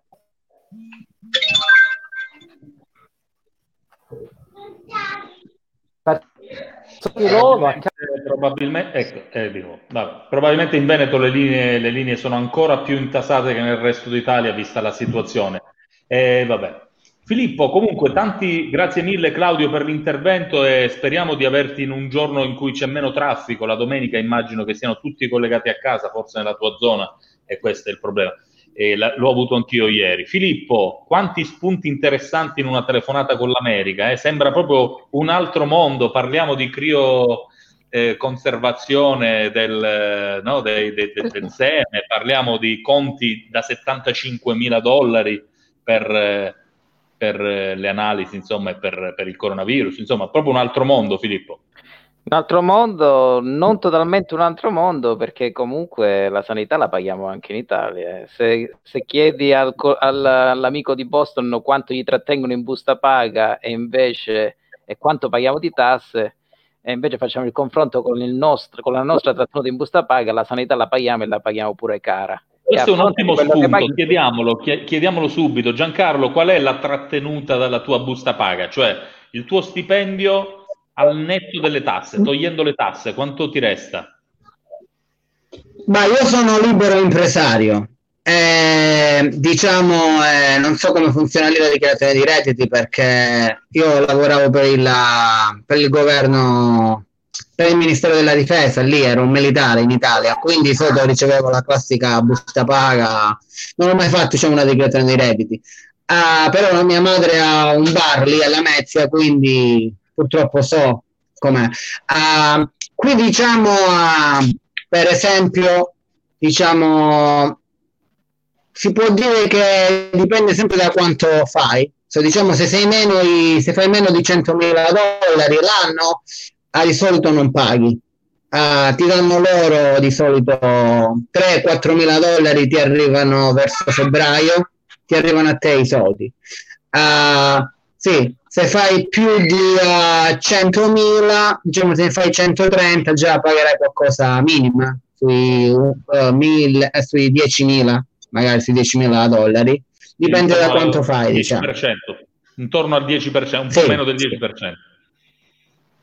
Ha Sì, ragione esatto. Filippo allora, perché noi paghiamo invece il differenza. 50, noi paghiamo il 50% di tasse, Esatto. però non solo per la sanità, certo, No. li paghiamo perché abbiamo i grandi esperti al comando della sanità regionale, no? che non conoscono eh, cosa sono i ventilatori, li paghiamo perché abbiamo avuto i politici, i direttori sanitari che si sono asfaltati eh, il giardino no? di non lo so di cosa, e purtroppo questa è, è stata l'Italia, la Spagna, la Grecia, insomma la corruzione. Però, però scusatemi, è anche vero che noi prendiamo tutti. Cioè, io non sapevo neanche, io da, da italiano non sapevo che c'era una legge che anche una, una donna, per esempio, che deve partorire eh, ed è in difficoltà o non ha neanche un marito, roba del genere, può andare tranquillamente a partorire in ospedale, non, non rilascia neanche i propri dati e tutto quanto il resto e partorisce il bambino e poi se ne prende cura, non so, credo, i servizi sociali. Quindi noi abbiamo un, un- un- secondo me eh, un senso alla vita e un senso alla, alla- alla sanità molto superiore da altre parti, che mi Beh, sembra certo. molto fredda La come nostra, cosa. la nostra sanità si dice universalistica, che è la cosa concettualmente più bella che possa esistere, cioè nessuno Appunto, indietro. quindi- E noi paghiamo le tasse anche per chi non le paga e poi usufruisce. Esatto. Noi, concetto noi- della sanità è noi- bellissimo. il- allora, noi, noi sulla carta abbiamo un bellissimo sistema sanitario, a volte funziona anche al di là della carta, però purtroppo l'emergenza di queste settimane ci consegna un'Italia molto a macchia di leopardo. Noi di fatto abbiamo, eh, non dico 20, ma 10-15 microsistemi univer- eh, sanitari diversi. Abbiamo visto la situazione nostra in Calabria, l'abbiamo vista in Campania, l'abbiamo vista in Veneto, l'abbiamo vista in Lombardia. Io mh, dico, non so cosa ne pensate voi, che probabilmente la proposta di nazionalizzare la sanità e di lasciare il meno possibile alle regioni che quando non fanno carne di porco comunque strutturano male, eh, sia una proposta importante perché universale deve significare anche uniforme da Milano fino a Canicattì, passando ovviamente per la nostra Ugo, questo regione. purtroppo questo non è successo né prima quando era già nazionale né, né successivamente Eh, quando E deve, no, deve succedere, deve, deve succedere dopo questa guerra pandemica perché eh, noi avremo soltanto macerie, macerie sulle quali ricostruire, altrimenti ci troveremo governatori che alla prima chiaravalle vanno in palla, nel senso che non ci capiscono nulla, eh, altri che cominciano a farsi le ordinanze per cavoli propri, altri ancora che aprono, chiudono, poi avremo eh, qualche amministratore locale che va ad ordinarti di mettere la mascherina, salvo dimenticare che la mascherina i propri concittadini non ce l'hanno, perché adesso bisognerà guardarsi anche da determinati sindaci sceriffi. Noi li abbiamo elogiati i sindaci, però bisogna dire che tra i sindaci vi è anche qualche coglione che impone la mascherina senza essersi prima premurato di consegnare le mascherine ai propri concittadini. Quindi ci sono delle cose da registrare, da rimettere veramente a posto dopo questa emergenza e magari anche nel corso di questa emergenza. Ugo, intanto, scusate, queste sono le immagini che vengono quest'oggi da Milano. eh? riconoscete Milano? Vedete, io vorrei sapere dove va questa signorina, eh, vorrei sapere dove vanno tutte queste persone. E Eh, poi si lamentano, è si Milano, lamentano che sono sterminati in Lombardia. Vergogna! No, Miserabili. guarda, guarda questa fermata. È- Però almeno la domenica, almeno, almeno la domenica i mezzi pubblici andrebbero fermati, secondo me. Si arriverà a questo. Però una riflessione, è colpa di queste persone che escono o di chi oggi si permette il lusso di dichiarare che siamo nella, ci dobbiamo preparare alla fase 2 perché la curva sta scendendo? Non sta scendendo niente. Sì, qua. sì, La curva hai ragione. Ne, pa- ne parlavamo ieri dell'influenza negativa di certi influencer da strapazzo che Eh, hanno dei influencer nomi politici più che influencer. Sì, eh, vabbè, Ugo. però voglio dire, Ecco, no, gli, influen- politici, gli- eh. gli- gli- gli influencer prendono un pochettino dal personaggio dello spettacolo al politico, al giornalista, che cominciano a twittare oppure cominciano a lanciare da Instagram o dalle dirette Facebook messaggi eccessivamente tranquillizzanti, come se la cosa l'avessimo vinta mentre ci siamo dentro. Inutile poi che il ministro Speranza, che comunque è un bravo ragazzo, è una brava persona, si premuri nel dire che invece ci siamo dentro. La gente segue eh, VIP, VIPini e quant'altro che invece danno dei messaggi un po' troppo aperturisti con la conseguenza di trovarti quei coglioni che fanno running in piena guerra. Ugo, però, però secondo me sono da due settimane che ve l'ho detto che la, la ricaduta vorrebbe... sarà peggio, peggio di quello che stiamo vivendo ora. Però secondo Speriamo me di no, mettetelo per iscritto. Bisognerebbe fare un po' a questi Scusate. che vogliono uscire e farli rinunciare alle cure mediche. Allora, vuoi uscire? Vai. Vi faccio vedere anche le immagini sempre... Scusa Cristian, vai, vai.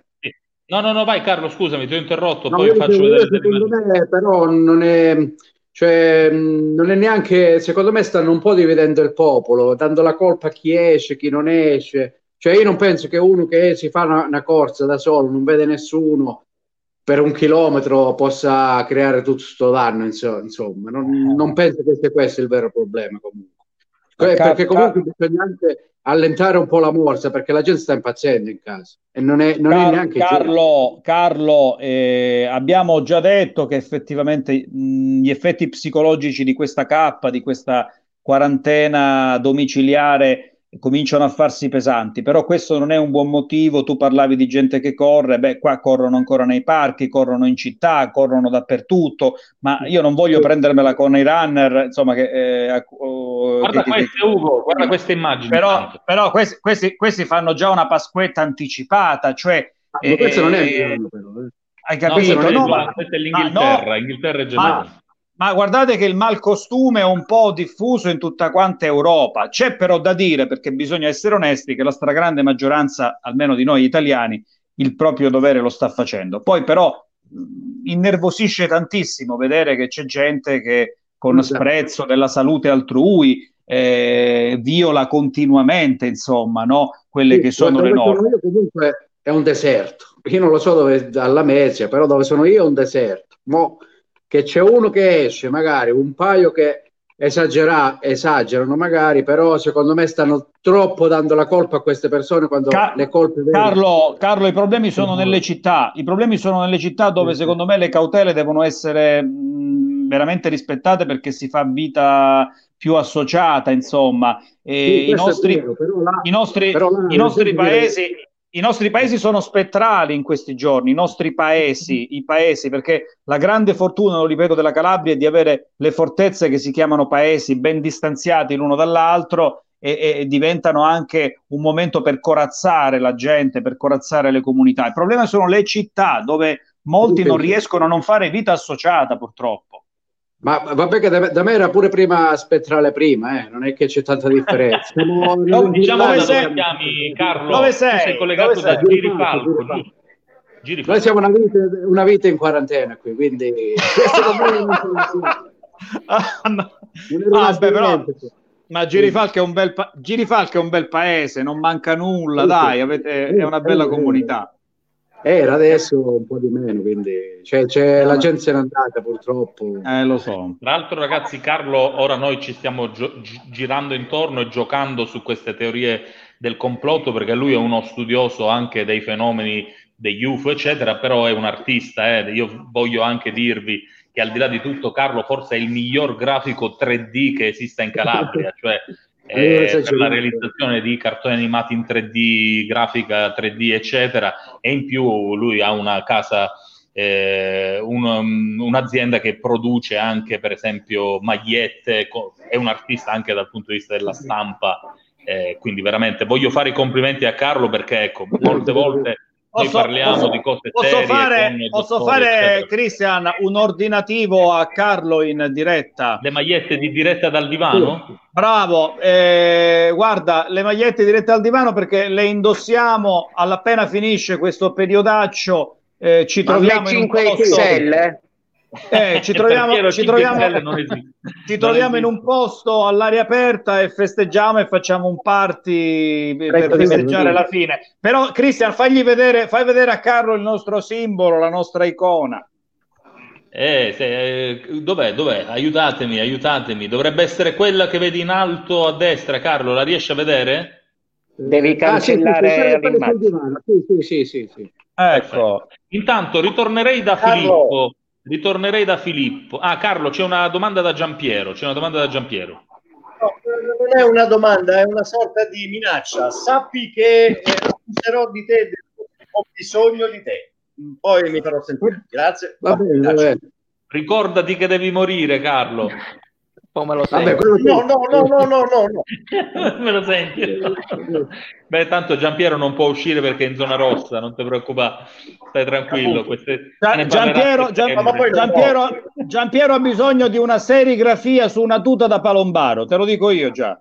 Qualcosa del genere. Ecco, bene. questa è parte del, eh, che voglio chiedere.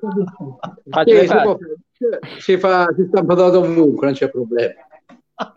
Eh, bella, bella, interessante. interessante. Signori, Va sta nascendo l'amore, attenzione.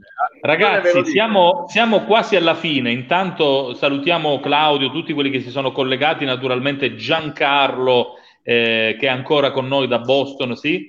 Ma volevo chiedere a Filippo, abbiamo una curva che non viene certo da, come dire, da un is- dall'Istituto Superiore della Sanità, ma è una curva che raggruppa dei grafici statistici regione per regione. Non si vede un granché in effetti, ma non riusciamo neanche ad ingrandire. Sì. Questi sono i casi regione per regione e, e chiaramente se sale su cresce, se sale giù scende. Ora, se, se- questa è la, la curva rossa è l'Italia, la curva eh, fucsia sono gli Stati Uniti, Spagna questa blu che sta già rallentando, sembrerebbe, speriamo, e così via. Però guardate la crescita del Piemonte, che è questa curva qui. Crescita del Piemonte, crescita del Lazio, anche se ora si è un po' stabilizzato in discesa negli ultimissimi giorni, crescita della Campania, eh, crescita del Veneto, mentre, mentre mi sembrano incoraggianti le regioni meridionali tipo la Basilicata in forte discesa, la Calabria con una curva simile, la Toscana, l'Umbria, tutti in discesa, eh, Bolzano addirittura. Ecco, ti volevo chiedere un commento di, queste, di questi grafici. Come mai ci sono regioni che continuano ancora a crescere così e regioni come quelle del sud che invece finalmente, diciamo, finalmente, invece sono decisamente in discesa? Sono le regioni che continuano a crescere, Piemonte, Lombardia, eh, regioni del nord che sono state prese in contropiede di sorpresa, con una grandissima popolazione. Non scordiamoci che 10 milioni di italiani stanno solo in Lombardia, hanno veramente una popolazione molto, molto, molto più grande delle altre regioni. E c'è una teoria molto interessante su inquinamento e coronavirus. Sembra che questo coronavirus si leghi alle particelle di- dell'inquinamento. Quindi, però Anche questo deve, sì, deve essere validata e confermata questa, eh, questa teoria.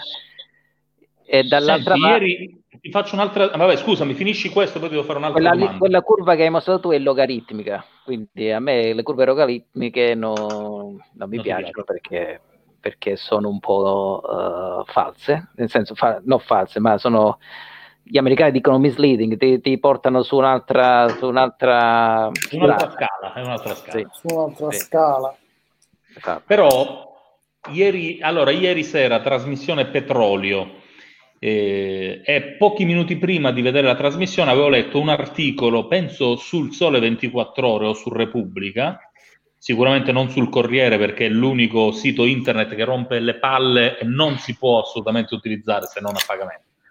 Eh, leggevo un articolo che parlava di questi, sai che vanno molto di moda i purificatori d'aria. Diceva che in sostanza non servono quasi a nulla eh, i purificatori d'aria e poi citava addirittura i, ehm, tra i purificatori d'aria il caso particolare delle macchine che creano ozono, diceva addirittura sono pericolosi perché quelle, le particelle dell'aria, le incollano alle pareti e quindi il virus rischia di restare sulle pareti e quindi sostanzialmente più pericoloso. Poi, seconda serata, trasmissione petrolio e c'era un eh, direttore sanitario di non so quale, mh, quale ospedale che raccontava, siccome nel suo ospedale lo portavano come esempio, è un ospedale dove non hanno casi. E lui diceva, la cosa strana, l'unica cosa strana che io posso dire è che noi abbiamo preso mesi fa queste macchine che producono ozono e le usiamo per sanificare eh, le varie sale, eccetera. Questo è, la- è esattamente l'opposto. E quindi diceva, siccome l'ozono attacca alle pareti il virus, il virus attacca alle pareti e quindi non è più nell'aria e probabilmente meno, meno attivo. Lo Qual è il tuo parere? L'ozono sono tre molecole di ossigeno, l'ossigeno sono due, è notoriamente un disinfettante, è anche un antinfiammatorio. Si usa, si usa in- già in terapia, l'ozonoterapia viene usata già per il trattamento del- dell'ernia discale, quindi eh, Ce l'ho. è- esatto. e, e si usa anche per la sanificazione e la disinfezione degli ambienti. Esatto. Fatto- però il coronavirus è lipofilo, quindi mi- meglio del sapone per ammazzarlo non c'è, non c'è. Filippo, ma tu credi che Filippo. sulla teoria riguardante eh, l'inquinamento, le polveri sottili, e, mh, diciamo la combinazione polveri da inquinamento, virus, ne sapremo di più? È una, è una teoria questa della maggiore diffusione al nord anche, e sottolineo anche per effetto dell'inquinamento che potrà darci sorprese oppure la possiamo già mettere nell'alveo delle cose inconferenti, insomma. Cioè, a, a fine, a bocce ferme, se fanno analisi statistiche, vedono che in Lombardia e in Piemonte, dove l'inquinamento è un serio, serio problema, così come in Emilia Romagna, eh, eh, il coronavirus si è diffuso così, in- così in maniera importante, invece in Calabria, in Sicilia, dove per fortuna abbiamo un po' di, di respiro da questo punto di vista, il coronavirus mantiene questo trend, potremmo fare già un'analisi. E così come in Cina, dove sappiamo domanda da curioso. Sì. Posso? Vai. Volevo, volevo- volevo chiederti e volevo capire, penso che interessi a tutti, perché io questa notizia l'ho appresa, ma non ho capito come hanno fatto. Ora, ehm, in piena emergenza, in piena pandemia, stanno cercando un vaccino, stanno cercando le cure. Avete notato che sono comparsi in televisione sia il principe Charles che il signor Zingaretti, che sono stati curati? Eh, vorrei sapere che- che- co- co- come li hanno curati, che, che cure hanno usato per questi signori. Zingaretti ha fatto il Remdesivir, che è un antivirale utilizzato in, in passato anche per l'Ebola. Eh, E funziona. eh, funziona. Gli è andata bene, diciamo. Eh, evi- evidentemente ha avuto una buona risposta. Eh, l'inglese, Non sinceramente, pensi che sia estendibile questa cosa, questa cura? Scusami? Non pensi che questa cura possa essere estesa ai più che, che- che- sono positivi in questo momento? Sì, ci sono molti pazienti italiani trattati già. Cioè, ne- negli ospedali ci sono dei protocolli con eh, trattamento di Remdesivir, ma anche tocilizumab, ma anche altri anticorpi monoclonali che stanno, facen- stanno avendo buoni risultati. Cioè, se vediamo tanti guariti, aumentare la percentuale di guariti e il numero di guariti, non è solo per la buona sorte e l'aiuto delle preghiere di Salvini, ma No, certo, anche certo. anche perché Certo. alcuni farmaci, alcune cure Quindi stanno... si potrebbe, si potrebbe- si potrebbe delineare una, eh, come dire, eh, il prendere la direzione ves- verso questi farmaci, verso quei farmaci che stanno dando i maggiori risultati, Sì. in attesa del vaccino. Aspettando, aspettando il vaccino, sì. Anche perché vaccino, certo. Il timore è quello che se sparisce in estate si ripresenti a ottobre-novembre. eh, eh, in Cina ancora non ci sarà, ma almeno abbiamo delle cure che eh, possano guarire la stragrande maggioranza delle delle- dei pazienti. Filippo, è E anche perché se verosimile poi la- a settembre Filippo, è verosimile la teoria delle tre ondate di questo, di questo virus? Cioè questa è la prima, poi di nuovo novembre e poi di nuovo marzo? I virus sono più eh, organizzati e intelligenti di noi, e non sappiamo mai come si comportano.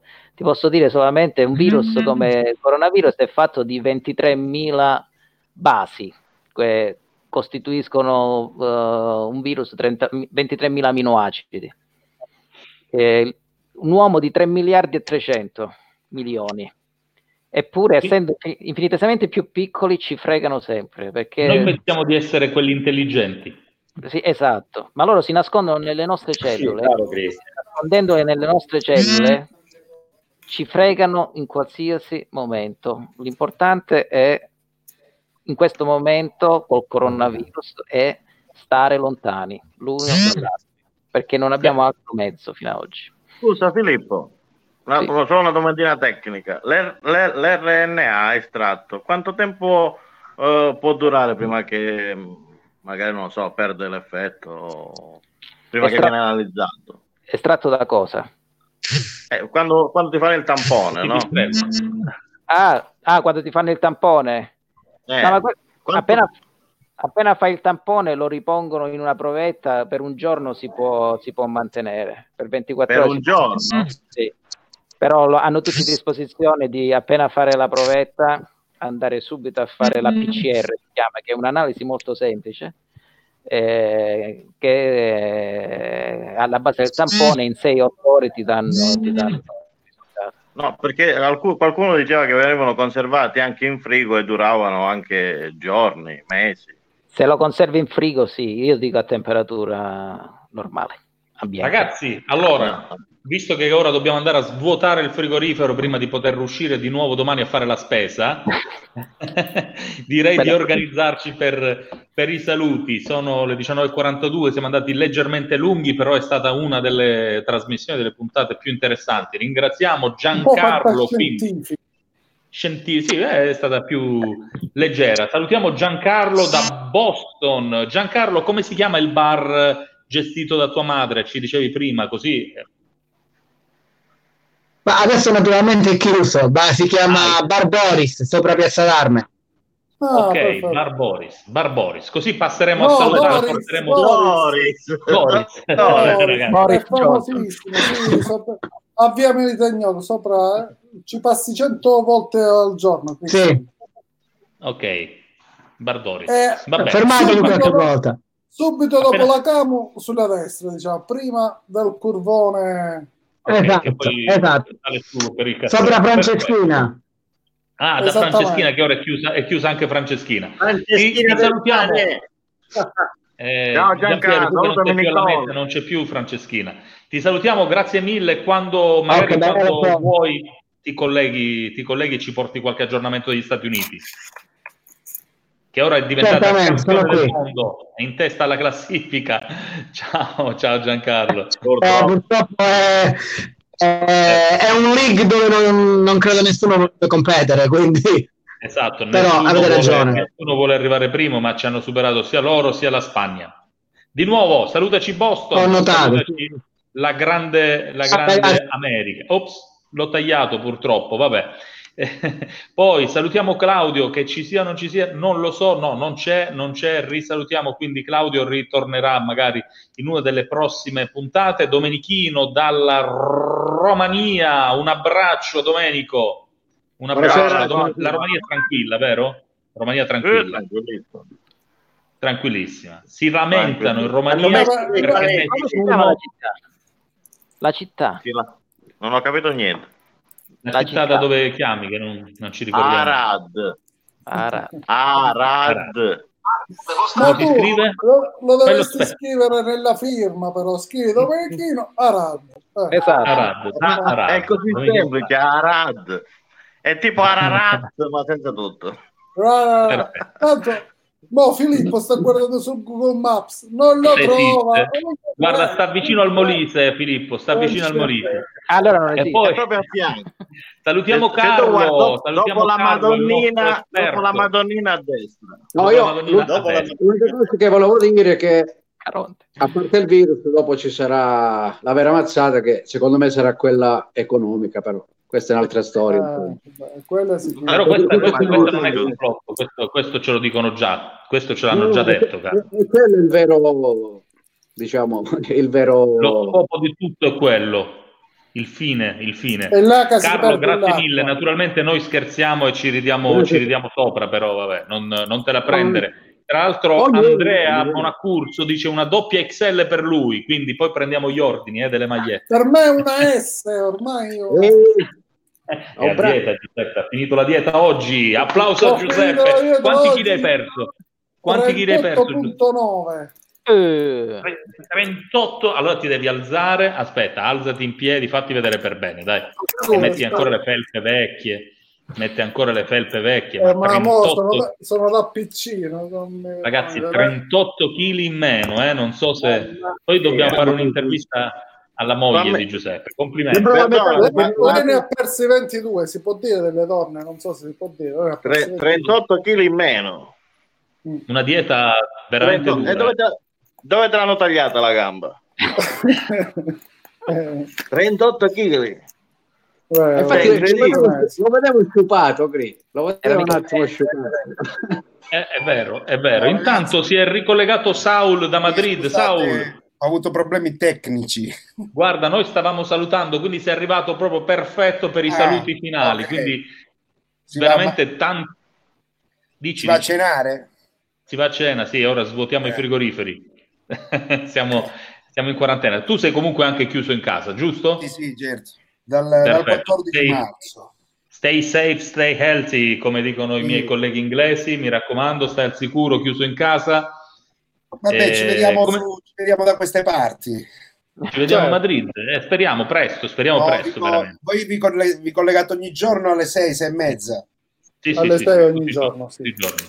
Va Siamo bene. sempre in diretta. Finché dura, la, finché dura la quarantena, poi Sì. penso che ridurremo perché non... Ma poi ci vediamo per strada, diciamo, va meglio. Esatto. Ok, Saul, allora un saluto a Madrid e un saluto a Catanzaro da Ciao, dove, da dove a vieni. tutti.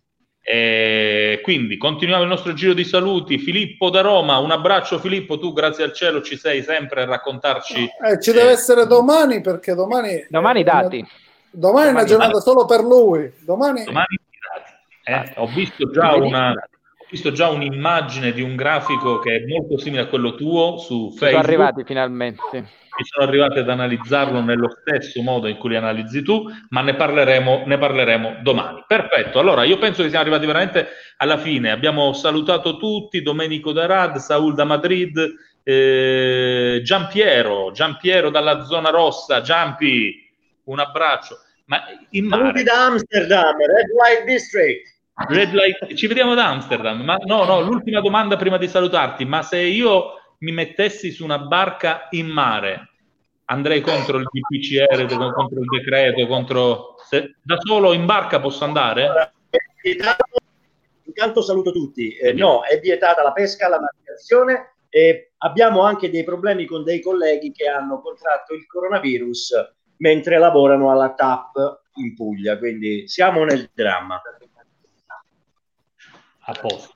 Mi dispiace per i colleghi, naturalmente, mi dispiace molto per i Eh, colleghi. di grazie rimanere chiacchierate. Salutaci Soverato, la zona rossa e tutti gli altri paesi della Calabria chiusi. Salutiamo gli amici da Facebook che ci hanno mandato tantissimi messaggi. Ciao a tutti, eh, buonasera a tutti, buonasera, buonasera, buonasera. E vi lasciamo con una canzone di un altro calabrese. Scusate il rumore, ma ogni tanto anche i miei cani hanno fame, devono mangiare anche loro e reclamano. Con un calabrese, un amico carissimo che speriamo di portare in trasmissione nei prossimi giorni, Peppe Voltarelli che dedica questa canzone a sua volta ad un altro calabrese ancora. Ritorniamo domani. Ciao a tutti. Ciao ciao ciao. ciao, ciao, ciao, ciao. Ciao, da Silvano. Ciao Giuseppe. Ciao, ciao a tutti. Ciao, ciao.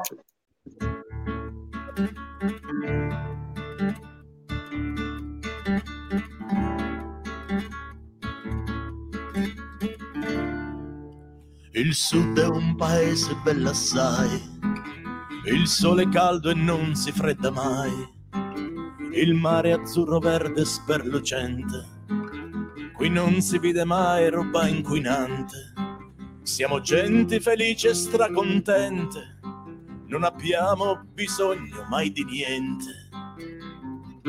Quasi campa d'aria,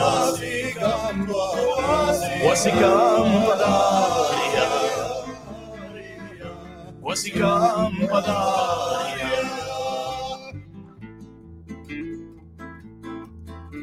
Il sud è un vero e proprio paradiso. Se vuoi morire devi morire ucciso. O gente ve lo dico in fede mia, qui non si sa cos'è la malattia e non capisco con quale causale ogni città ci fanno un ospedale. Tutta roba inutile, tutta roba inutile, tutta roba inutile, tutta roba inutile.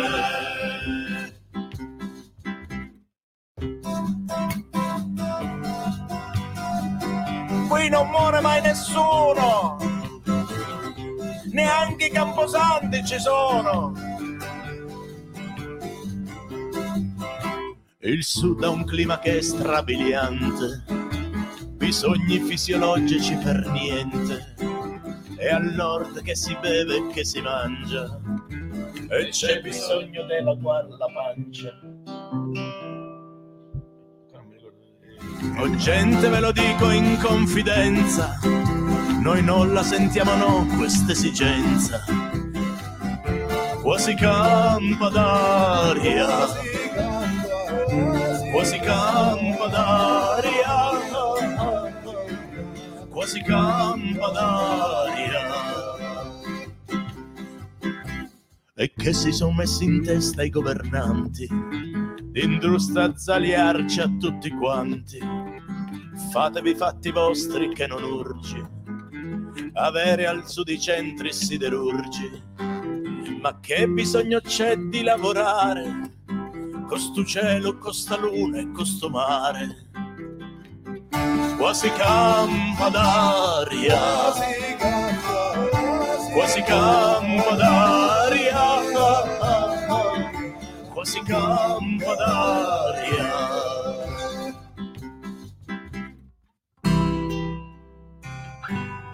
E che si sono messi in testa questi qua ora? Pure le scuole ci vogliono fabbricare. Ma che non lo sapete che noi al sud nasciamo tutti scienziati e letterati? Le scuole servono agli ignoranti, non per noi che siamo intelligenti. Qua si campa d'aria, si campa d'aria. Dice, ma se qua si campa d'aria, tutta questa migrazione come si spiega? Si spiega, si spiega. Perché a noi ci piace viaggiare, conoscere altre gente, altri paesi. L'America, l'Australia, la Francia, la Germania, la Svizzera, il Belgio, anche l'Italia. Perché? È brutta Milano? E Torino? Che ci manca a Torino? Fatti non foste per vivere come bruti, ma per seguire virtù e conoscenza. La migrazione. Si spiega, si spiega. Mi dicono che al nord la notte è scura, piena di nebbia e piena di paura. Al sud il giorno è chiaro permanente, ma che ci serve a noi questa corrente? Che avete messo a fare sti lampioni, se c'è la luna per illuminazione. Tutta roba inutile, tutta roba inutile, tutta roba inutile.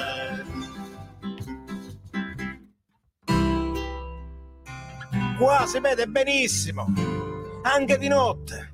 C'è una luna. A prima mattina spunta la luna. e ci hanno fatto super autostrade, lunghe e larghe 40.000 metri. Ma perché mai ce l'hanno poi asfaltati? Per non poter piantare le patate. Ma non per noi, perché noi non abbiamo bisogno di mangiare, per mandarli al nord. Noi non abbiamo bisogno di niente. Qua si campa d'aria, si campa d'aria, lasciateci stare, non fa niente. Qua si campa d'aria. Ma insomma, come devo dire, abbastonate che qua si campa d'aria. Lasciate stare, non vi applicate. Qua si campa d'aria. Non lo sapevate?